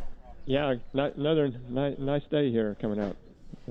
It is just a totally beautiful day. As I was saying, I we've had herb markets when I felt like I was freezing, and this is just a perfect day. This is a very comfortable day to be out and uh, doing whatever it is that we do. And uh, I know that you're probably about as busy as I am. What can I help with today? Well, um, our our nurseries out here always have trouble getting vegetable plants. They're like on the end of the delivery line, and, and they never know when they're going to they never know when they're going to get anything. But Yep. anyway, so they got lucky and they got a flat of spinach here at Friendly Natives, and it's called Red Kitten. Have you heard of that or know anything about it? No, that's a new one to me. Is it a flat leaf or is it the crinkly leaf type? It, it's a flat leaf and it's kind of upright. And fr- from what I looked at on the on the internet, it looks like they bred it to look pretty in salads. So it's got red veins. But oh well, I- I'm going to try That's something it. new they the- it, I'm going to take the whole flat and plant it. I think that that would be a it would probably be a good thing. I will tell you my personal experience with the non-Savoy, as they call it, or flat leaf spinaches. Uh-huh. They are the most heavy producing spinaches, but they don't last as late into the heat. So if they come up with some Bloomsdale or Melody or you know one of the Savoy types, I would plant some of those as well. But it's a good combination because uh, you know you get lots of spinach from the flat leaves. It just doesn't last as late into the spring. So uh, I'll be interested to hear. I, that's a brand new variety to me. I've not seen that one yet. yeah, yeah. We we decided several years ago that it wasn't worth tr- growing them from seed because they don't sprout till like the end of November. Yeah, So- yeah. so Takes cool soil, and you know. by the time the soil gets cool for you guys, it's a little bit too cool. Yeah, right. So, so yeah, I, I basically okay. Um, um, kind of a different topic. The we have a couple uh, septic systems, and and I, I'm sure it. I mean, it was done in the '80s. It's the old kind. And Mhm. um, two things. One is there's there's huge post oak and live oaks all through it, and I'm sure Yeah. a lot of the holes are clogged up. But I'm just I'm, we're just kind of going on. If if there's no problems at all, we're not going to worry about it because it would be really hard to deal with anything. You know, and I don't think there will be any problems with it. I mean, my septic system's probably over a hundred years old. Uh, Big old line of beautiful live oaks growing right around it, and um, the problem, you know, always comes between the bathroom and the septic tank. If you get roots in those lines, you've got problems. And yes, I pay the folks to come out and clean those out periodically. But as far as you know, causing any problems with your laterals and things, uh, I doubt that you'll ever have a problem with them, Mark. Okay, okay. One, one, one of the lines, we put a blackberry bed over it, and there's a clean out or something. And I, I looked down at one one time, and it's like the line is like six feet down. Stuff. But- yeah. I- You know, I wouldn't be concerned. Okay. The the other thing, well, uh, I'm sure this isn't an issue either. The well, we we kind of put up with armadillos uh, around our yard. There's been a family here for years, and we have we've had babies in the yard. And, Oh, yeah. it- it's a real hassle, as you would know, because they they dig dens or holes everywhere, Mm-hmm. And, and now one is digging into one of those septic um, lateral lines at the end and tossing out caliche and gravel. And I guess I'm not don't don't worry about that either. I guess. Well, I I would you know get a package of blood meal, Uh-huh. and I would you know maybe throw a cup of that down his hole. They do not like that smell, and that will usually encourage him to go dig somewhere else. I I would not be real you know keen on having having them bringing that all that up to the surface and digging in that area. So I probably would discourage that guy, get him to dig somewhere else. And and blood meal is certainly safest and easiest thing you could use. Okay. Okay. Our old dog doesn't bother the armadillos anymore, but our new young one is a big hunter. And now we're having to do this deal trying to keep her away from the armadillo, especially when they came out during the day. It's like, geez. Oh yeah, yeah. oh well. Anyway, okay. Well, and you know, always do try to keep them separated because uh, armadillos can carry a, um, animal leprosy, of course. And uh, there are things your vet can do about that, but it's a whole lot better not to have to deal with it. So, as much as possible, keeping the dog separated from the armadillos is good on a number of levels. But do you worry about them being close to your animals or in your yard, or? I don't let the uh, I don't let the armadillos come around my yard. If they show up my yard, they get trapped and relocated uh, some distance away. Okay. We just feel sorry for them because they're, you know, w- well, our yard is a great habitat for them and for the rabbits because it's, Oh, yeah. you know, it's lush.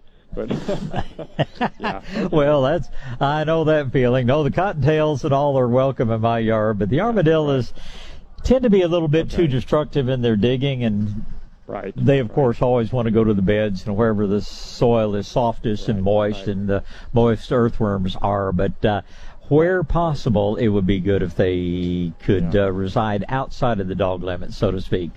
we might do that yet. Okay. Okay. All right. Thanks, Bob. You have a great You're sure welcome. you do the same, Mark. Thank you. Goodbye. All right, got Roy now. Uh, good morning, Roy. Roy, are you there? Yeah, yes, sir. Good morning. Good morning, sir. How can I help today? Okay, uh, I gathered up some some some soil, uh, and uh, it's been there for three years in, in this uh, Rubbermaid container. And I decided to go ahead and, and use it up this year, but there were little little little creatures running around in the dirt, little reddish, half inch long, with little Okay. in the back. And I wonder what what are those? Are, are they are they good or bad for the dirt for the garden? They're sort of neutral. They're not going to cause any problems. Uh, they're probably related to something they call an earwig, but they are not not damaging to anything. And I, it certainly doesn't mean there's anything wrong with your soil. I would just totally ignore them. I can't say they're beneficial, but they're not destructive. They're just sort of just sort of benign, just sort of out there. Well, what are their names? Well, what are they, what are they called? What the one that is most common is called an earwig, E A R W I G. Okay, you okay. Okay, you okay. Okay, okay. That's it. That's it. Thank you very much. Thank you. You're sure welcome, Roy. Thank you. Bye. All right, just the right amount of time to get Liz in here. Good morning, Liz. Hi, good morning, sir. Good morning. My qu- hi, my question is, is I have uh, three older pecan trees. I've been living out here in this area for about since '79, and of course the pecan trees were out here.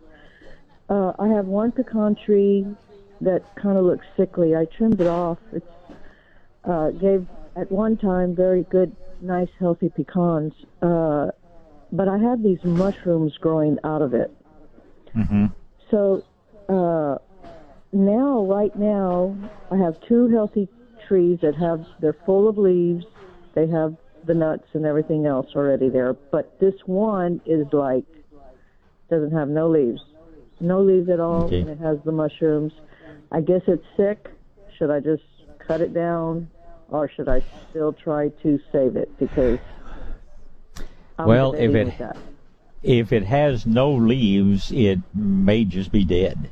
You know, I and the uh, what we we things growing out of the trunk are what we call shelf fungi, and they are closely related to mushrooms, but that only grows on dead wood. Now, sometimes we see trees that have some dead wood in them, and they get the shelf fungi growing on them when the tree is still alive and growing.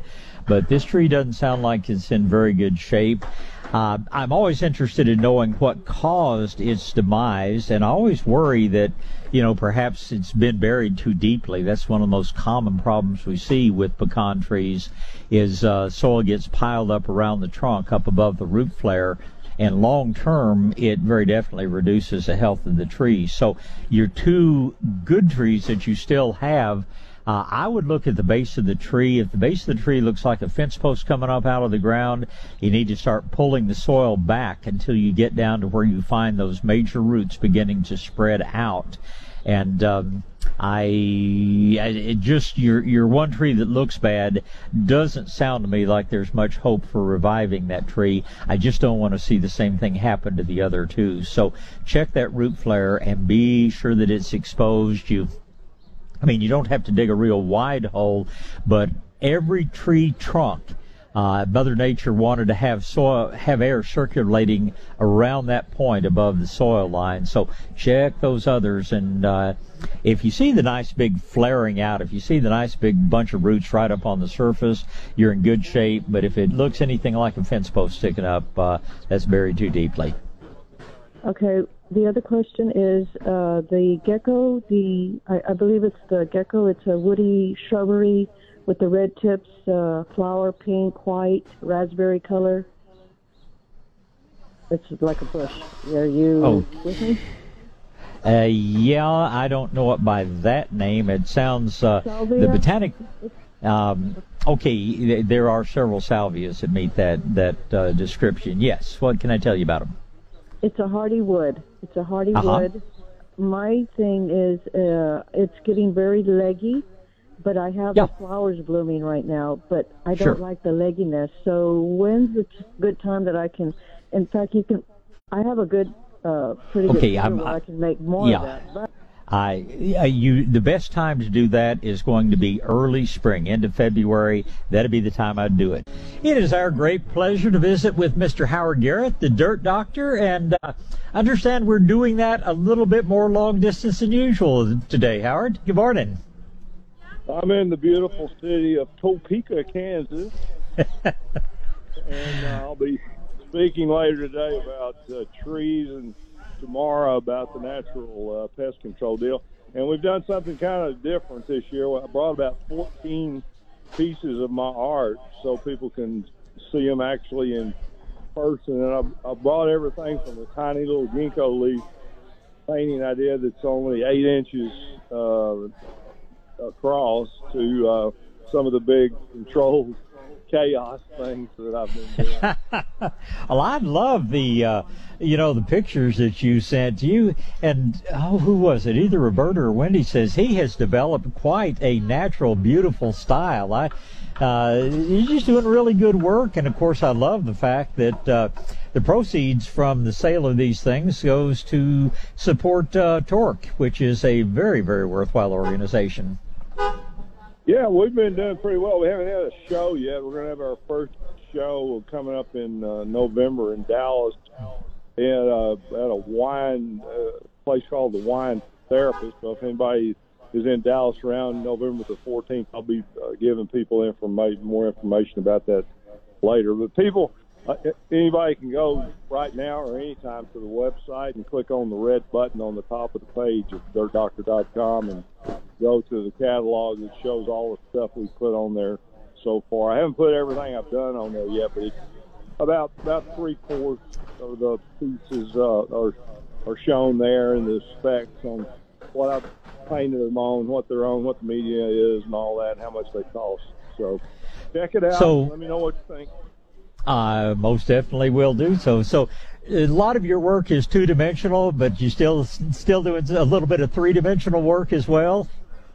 I enjoy doing the sculpture a lot, Bob, but it is much more time consuming and oh yeah and messier and everything else. I'm going to get back to it, but I've got to figure out a little bit better facility. To, right now, when I do it, I get sawdust and and stuff all over the design studio and on the painting. So. well, I don't know. Maybe there's a there's a new form there, sawdust art or something like that. But uh, so you're going to talk today about trees and tomorrow about uh, what is tomorrow's topic? It's the natural organic pest control talk that I've been doing for quite a while. I'm, I'm I've changed the tree talk a bit. I'm going to be talking more about management and uh, what to do if twig girdlers are. And I'm getting a lot of questions about twig girdlers and uh, some basic things. I'm going to go through uh, how to use the sick tree treatment to basically solve you know all of the problems we run into. You know, I'm I'm getting I'm getting quite a few questions this year, more than usual, about twig girdlers. Um, what what is your recommendation on uh, controlling the the twig girdlers? Uh, I I'm seeing a little bit on cedar elm. Cedar elms and pecans are always the two places we see it the most. We have it on uh, elms probably more than anything. In fact, one of the listeners sent me a picture of. I'm trying to find it right now. I'm so good at filing stuff, but he had a whole big pile of uh, twigs that had come down from an elm tree. And my answer to to him and to most people is that uh, you don't worry about something else. It's not a big deal. It's it's cosmetic, and once you have the uh, the those cut branches that look like they're cut with a pipe cutter. Yeah, um, yeah. You know they're basically done. You can throw the uh, the little uh, tip growth in the compost pile or uh, or destroy it however you want to, and you'll kill the eggs that have been laid on the those pieces, and that'll shut it down pretty well for next uh, next season. Yeah, that's exactly.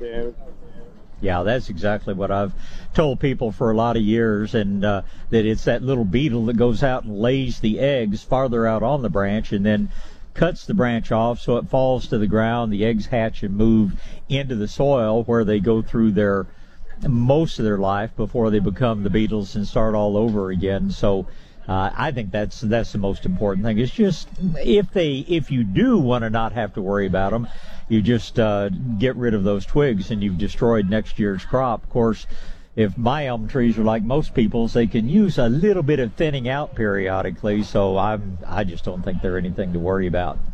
I had a had a caller this morning earlier asking about. We have talked about you have some uh, a place up there that uh, that will help with identification on plants. Remind me of what that is. What something I've done or some? No, it's. No, I, I couldn't remember whether it's uh, over in Fort Worth or which at the at the oh, herbarium or where on the Oh, go ahead. Yeah, it's called the Botanical Research Institute of Texas, or BRIT, B-R-I-T. Okay, but okay. Botanical Research Institute of Texas, and they're okay. they're a great service. They they actually enjoy uh, people sending them uh, things, especially the strange things that are hard to identify, and they uh, get back with you. We very seldom stump them. And what Barney Lipscomb and some of those other guys, Barney's who I usually send send things to when I can't quite figure it out. He's got some friends in other parts of the country that specialize in various kinds of plants, you know, and some of the stuff I get is from other parts of the country. So if he gets, yep. he gets stumped or doesn't know for sure what it is, he'll send it on to somebody else. And it's a totally free service. They they do a great job plant taxonomists are interesting people, shall we say. they yeah. find excitement in some of the strangest things that uh, I have to say plant taxonomy was probably one of the most boring horticultural topics I've ever taken, but you know, it, it, it there's just a lot to know about uh, the relationships among plants, and that's what uh, the identification's all about for floral structures and things like that. So, okay, well, I'm going to put that in my permanent notes here. The Botanical Research Institute of Texas, and um, I'm sure my early morning callers still listen, and will appreciate that very much.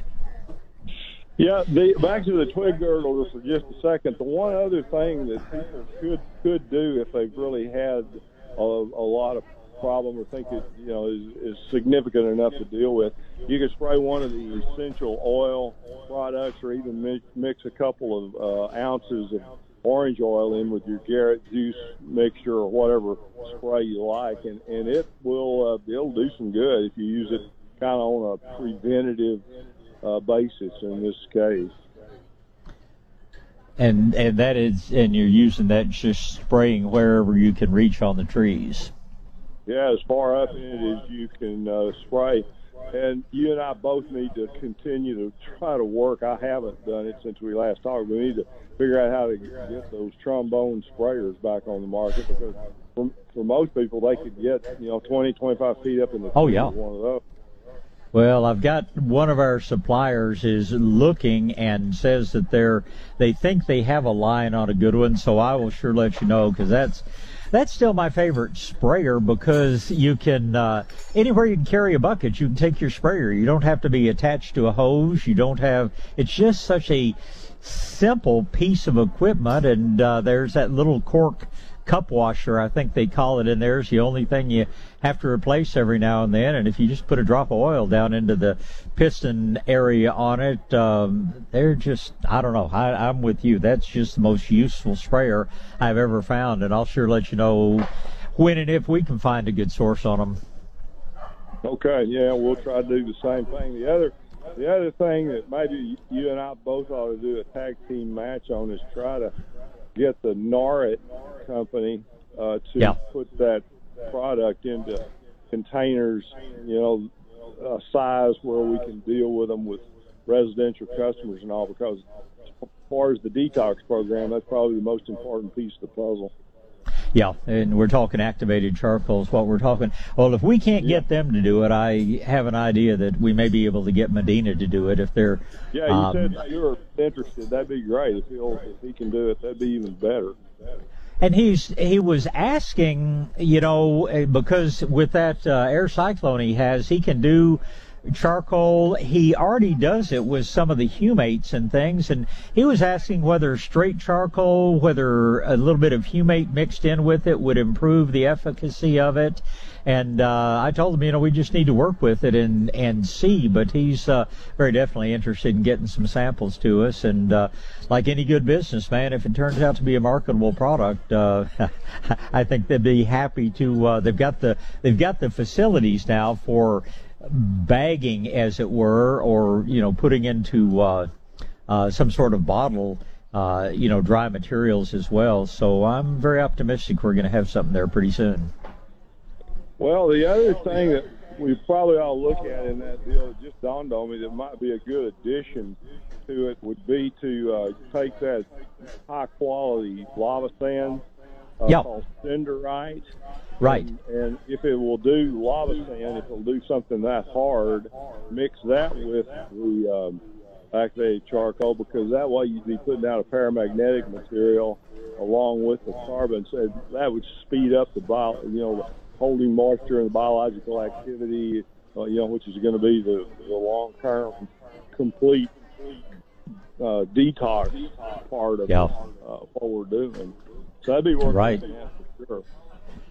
Oh, there's so many interesting things out there. Another interesting thing that I've just learned about recently is uh, they're doing some experiments with salicylic acid on trees now as far as boosting well, what we call the tree's immune system is not anything, of course, like animals or people, but uh, we know what the trichoderma does. But uh, understand they're doing some real interesting research, especially in Europe, with uh, salicylic acid, which seems to increase trees' resistance to uh, large, or I guess plants in general, large uh, number of different problems too. So that's probably something else new that we need to be watching for.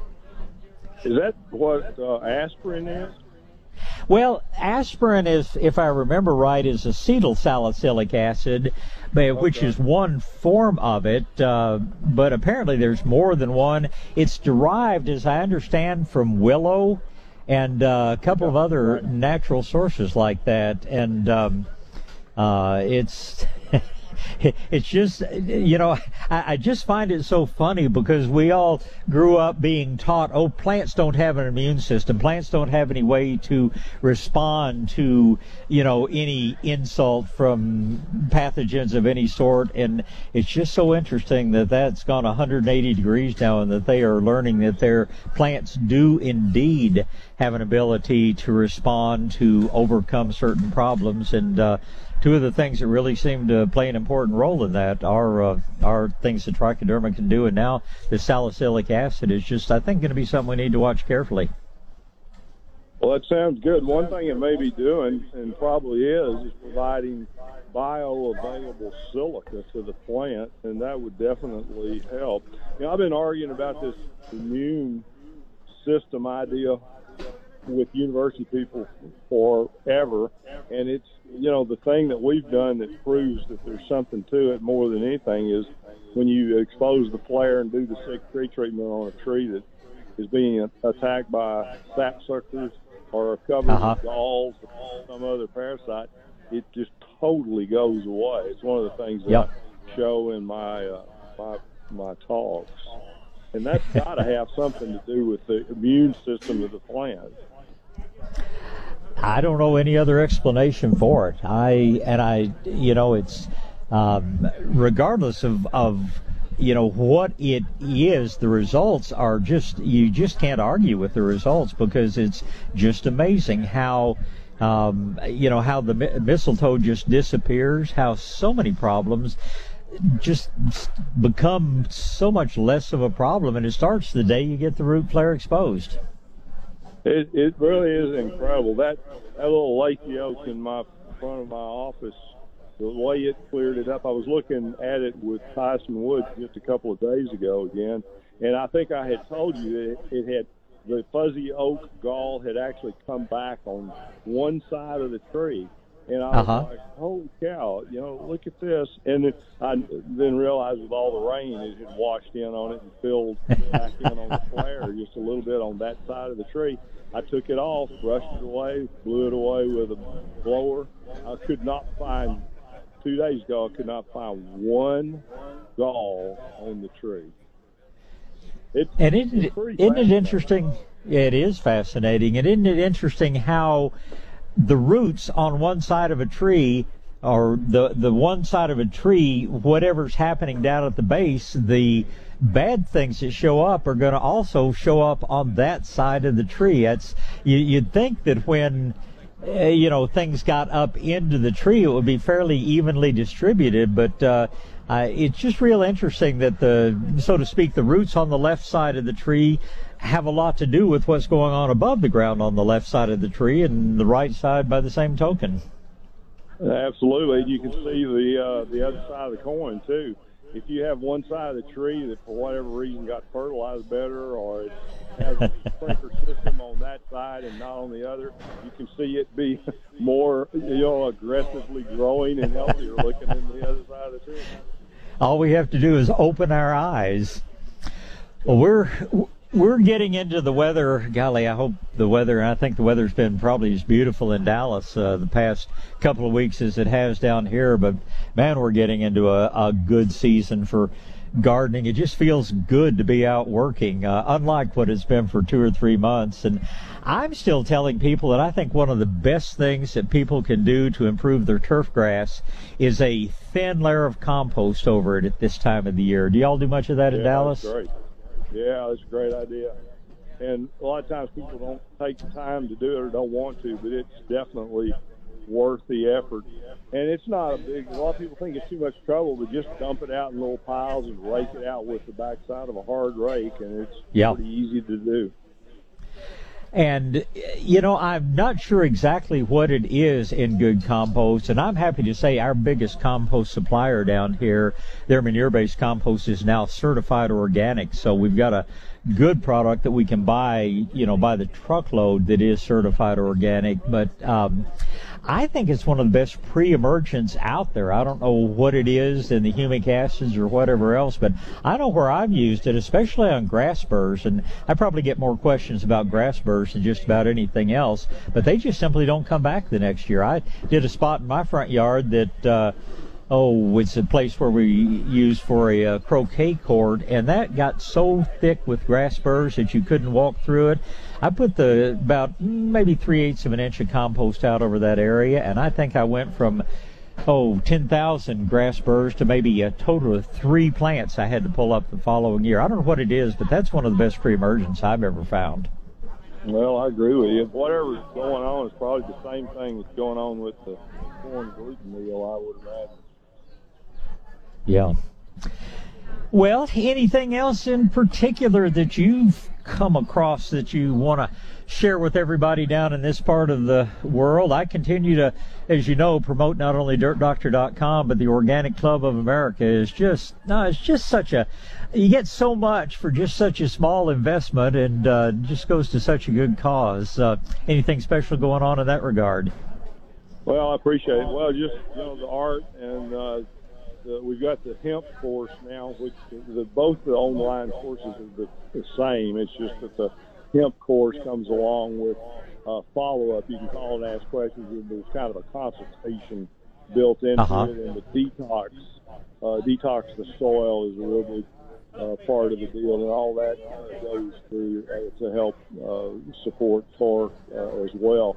Those those the courses range from you know the uh, the 199 is the course to the hemp course is up in the close to $300 uh, range. So people wanting to detox and change programs from commercial over to uh, uh, you know an organic program, and they want to at least consider that we're we're getting really good feedback from people uh, about how what people think about it. So it's been kind of a fun deal. I understand you're somewhere uh, on the road too, where uh, there's a whole lot of what I call herbs and what the rest of the world calls herbs. Right. Uh, that's exactly where I am. This is a 28th year that uh, you know seems like some programs kind of come and go, but this one just keeps getting bigger and better every year, and so much fun for me because going on the air at 5:30, I'm sitting down here all alone with my crew at 5:30, and by nine o'clock when uh, everything is quote officially open, there are no doors, so it's you know basically open from now on. But my gosh, I've got I've got herb booths and uh, related things totally around me today, so I'm gonna have a I'm gonna have a fun day of it as well. That's great. I'll tell you something to look into for me, if you would. The Dallas Morning News, who I write for, just re- did a real nice uh, column uh, about Hoja Santa, and they had the uh-huh. couple of chefs talking about how they use it to cook various things and and and all. And I got to the end of it, and I saw that they didn't include something that that I at least mentioned in my uh, entry on DirtDoctor.com, and I went in and did a little bit more research, and I added to it and that is that there is apparently uh, some uh, I don't know what you call it there, whether it's toxins or some other term would be better, but but eating a whole lot of it, mm-hmm. kind of like eat, eating a whole lot of uh, spinach or something like that. There there are certain acids that uh, can actually be a problem. I had a rabbit, I told, and I told my editor, I sent her a, a note on it. I had a rabbit that I somebody had recommended me feeding uh, uh, Hoja Santa and comfrey to, uh-huh. and the rabbit died. Yeah. And I, yep. I had uh, an autopsy done, and it had uh, destroyed the uh, liver. So yep. one of those one of those plants, it may be just like everything else. You know, if you do it in a reasonable volume, it wouldn't be a problem. But ask some of the other herbalists around there what they think about using Hoja Santa and comfrey internally. Well, um, I will certainly do that, but uh, in talking to them before, there's some things in Hoja Santa that are actually carcinogenic, uh, from my understanding. But you know, like all things in life, I'm a believer in all things in moderation, and um, yeah I, I, the comfrey in particular, I like it for external use only. I don't, I'm not really one that's, yeah, into comfrey, into comfrey teas and things like that.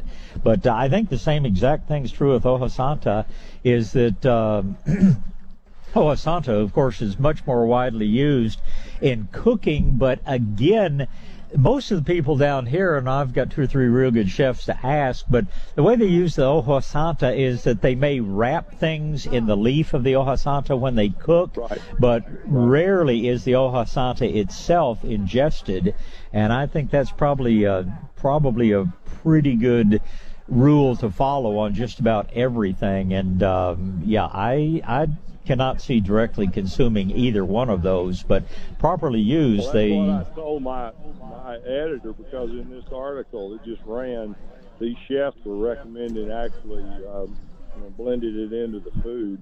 And and I've done that myself in the past, but I do it very very seldom. It has a wonderful flavor to me. Oh yeah, yeah the main way is that I've just wrapped various meats with it and used it used it that mm-hmm. way.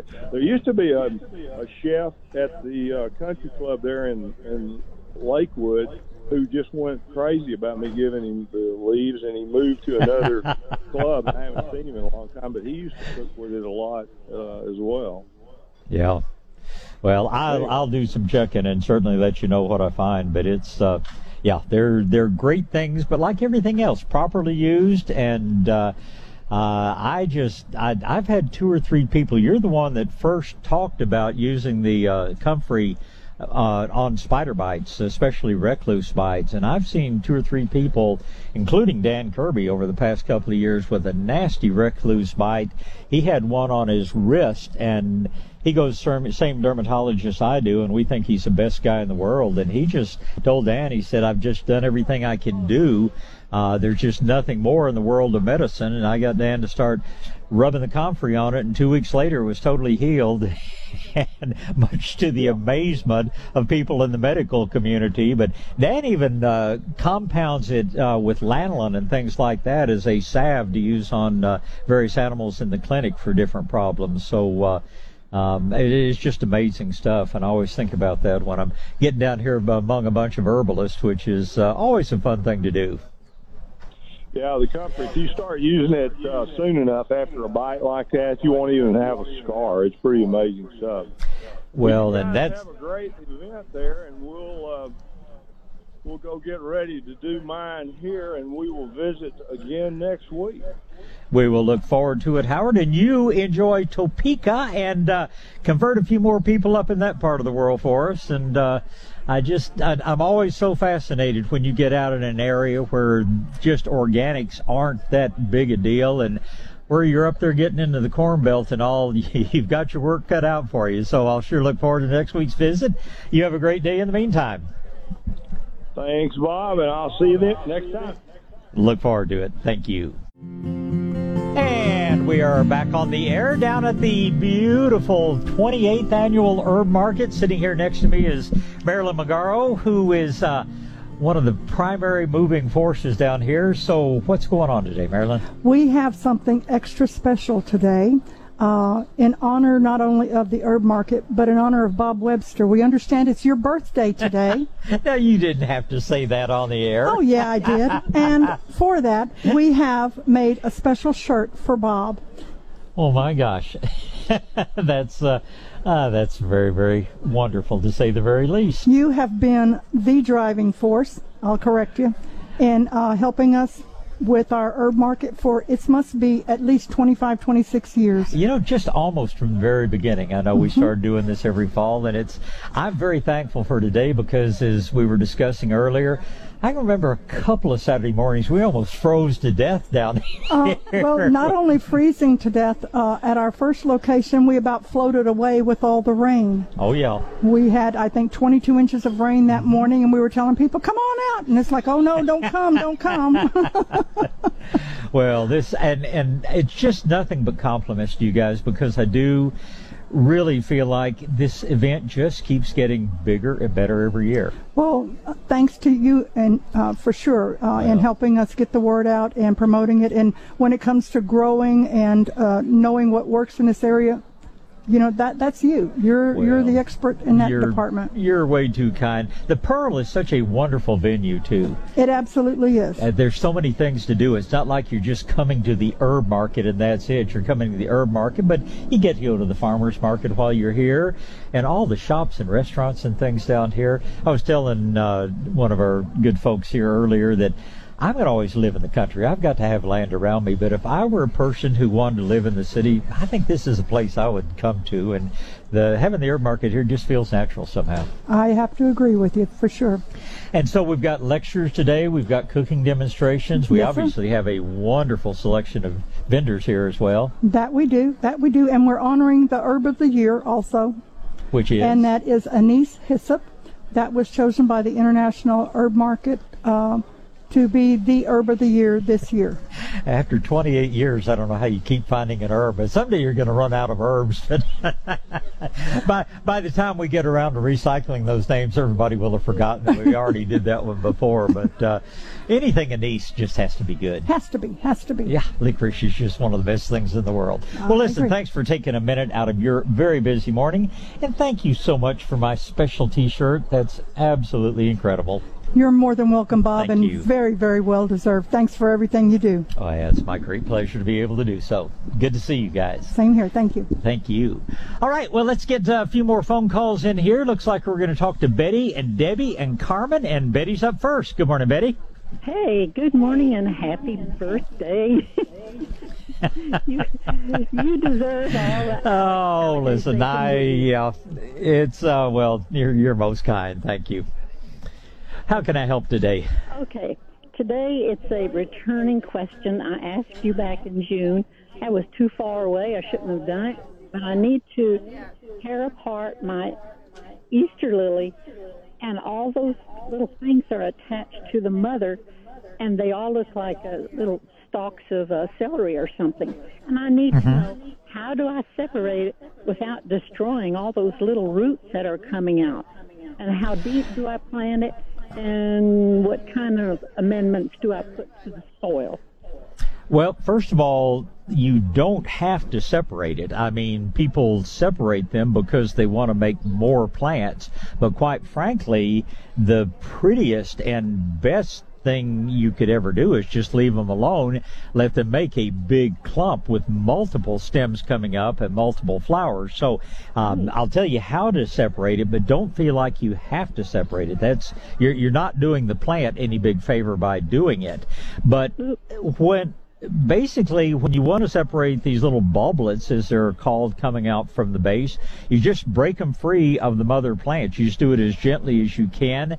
Would have been good if uh, could have done this before the new little roots started but um, I tend to just take a plant like that, wash the soil away from roots, take it out of the pot, and just take your garden hose or whatever, wash away as much of the soil as you can so that you can see what you're doing. Break off the little shoots that are coming out to the sides. Let them dry for maybe, oh gosh, uh, just long enough for that broken spot to cauterize, to dry, to heal over, and then replant in any good soil mix, and you'll have you know, new plants. Now, it may take a couple of years before those bulbs, as it were, to get large enough that they uh, that they're going to bloom. But uh, feel free to separate, or feel free to leave it as is, whichever you prefer. Oh no, these no, these aren't bulbs, and they're in the ground right now, and Okay. and each little stalk is is about um, two to three inches across. Okay, now tell me once again. I understood you to say Easter lily. Is this what kind of lily is this? I, I don't know it when when it blooms. Uh, you know, back in April, uh, it comes up with about four or five lilies per branch. But those Okay. little lilies have been not coming up. You know, and I thought, well, maybe if I break them off from the mother plant.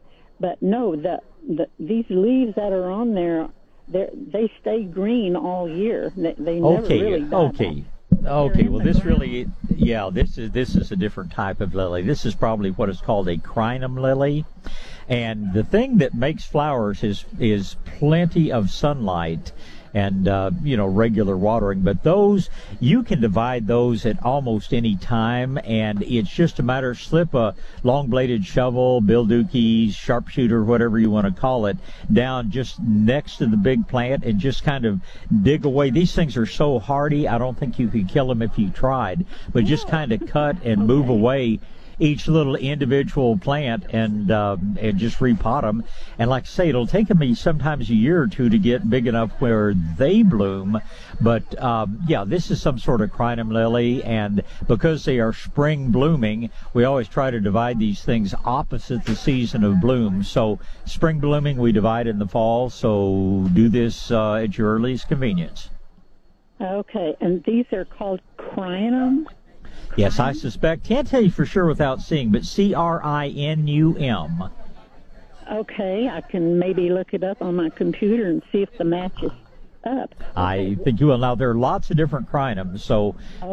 um, but I'm pretty sure that uh, that that's what this is. Thank you. That's uh, exactly what I need. And you have a good, happy birthday rest of the day. Thank you so much. We'll talk again. Goodbye. All right, let's get back to the phone lines and see if we can get Debbie and Carmen both in. Good morning, Debbie. Hi, good morning, Bob. Happy birthday. This is. And uh, Thank you, thank you. I, ironically, I'm heading to my hometown of Poteet, Texas for an O'Reilly Auto Parts store grand opening and ribbon cutting. And so I noticed y'all played a commercial. It's like, wow. so, Well, that sounds like so- fun.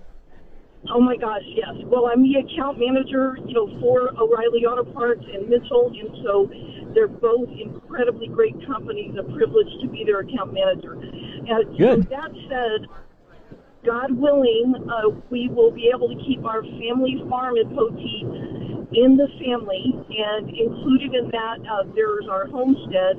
It has 150 year old oak trees all around the house, and so I know time is short, so I'm not going to go into it, but also if I'm able to get it, part of it would be 4.4 acres and then like 220 acres. So the 4.4 acres, I'll call you later so you can give me some ideas because just like you said, living in the city is one thing, but going back to the community that made such a difference in my life, I can't wait. I hope I can uh, make it happen, but I'll call you later so you'll be able to get Carmen in.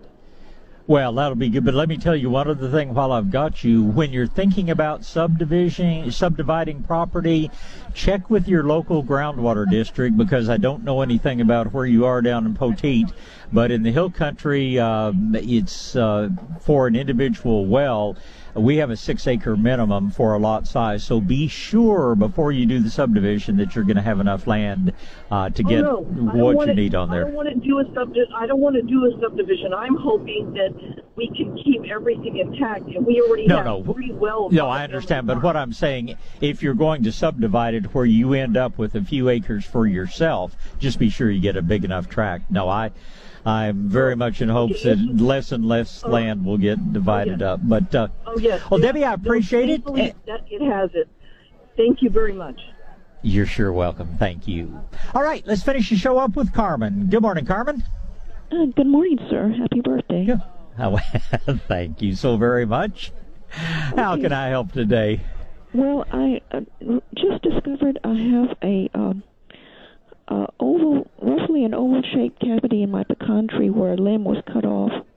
It's about uh, 22 inches long, 15 inches wide, and a depth of about 13 and a half inches. And I had been told that uh, put an expanding foam in the hole and then painting over with latex paint and the color to match the bark is what you're supposed to do. Is that correct?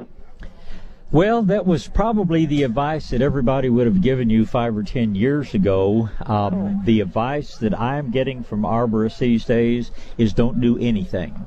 Um, That they, the tree goes through a process that is called compartmentalization, where the tree has already walled off that area in effect. It's already built up a different tissue inside to keep any problem from spreading any further.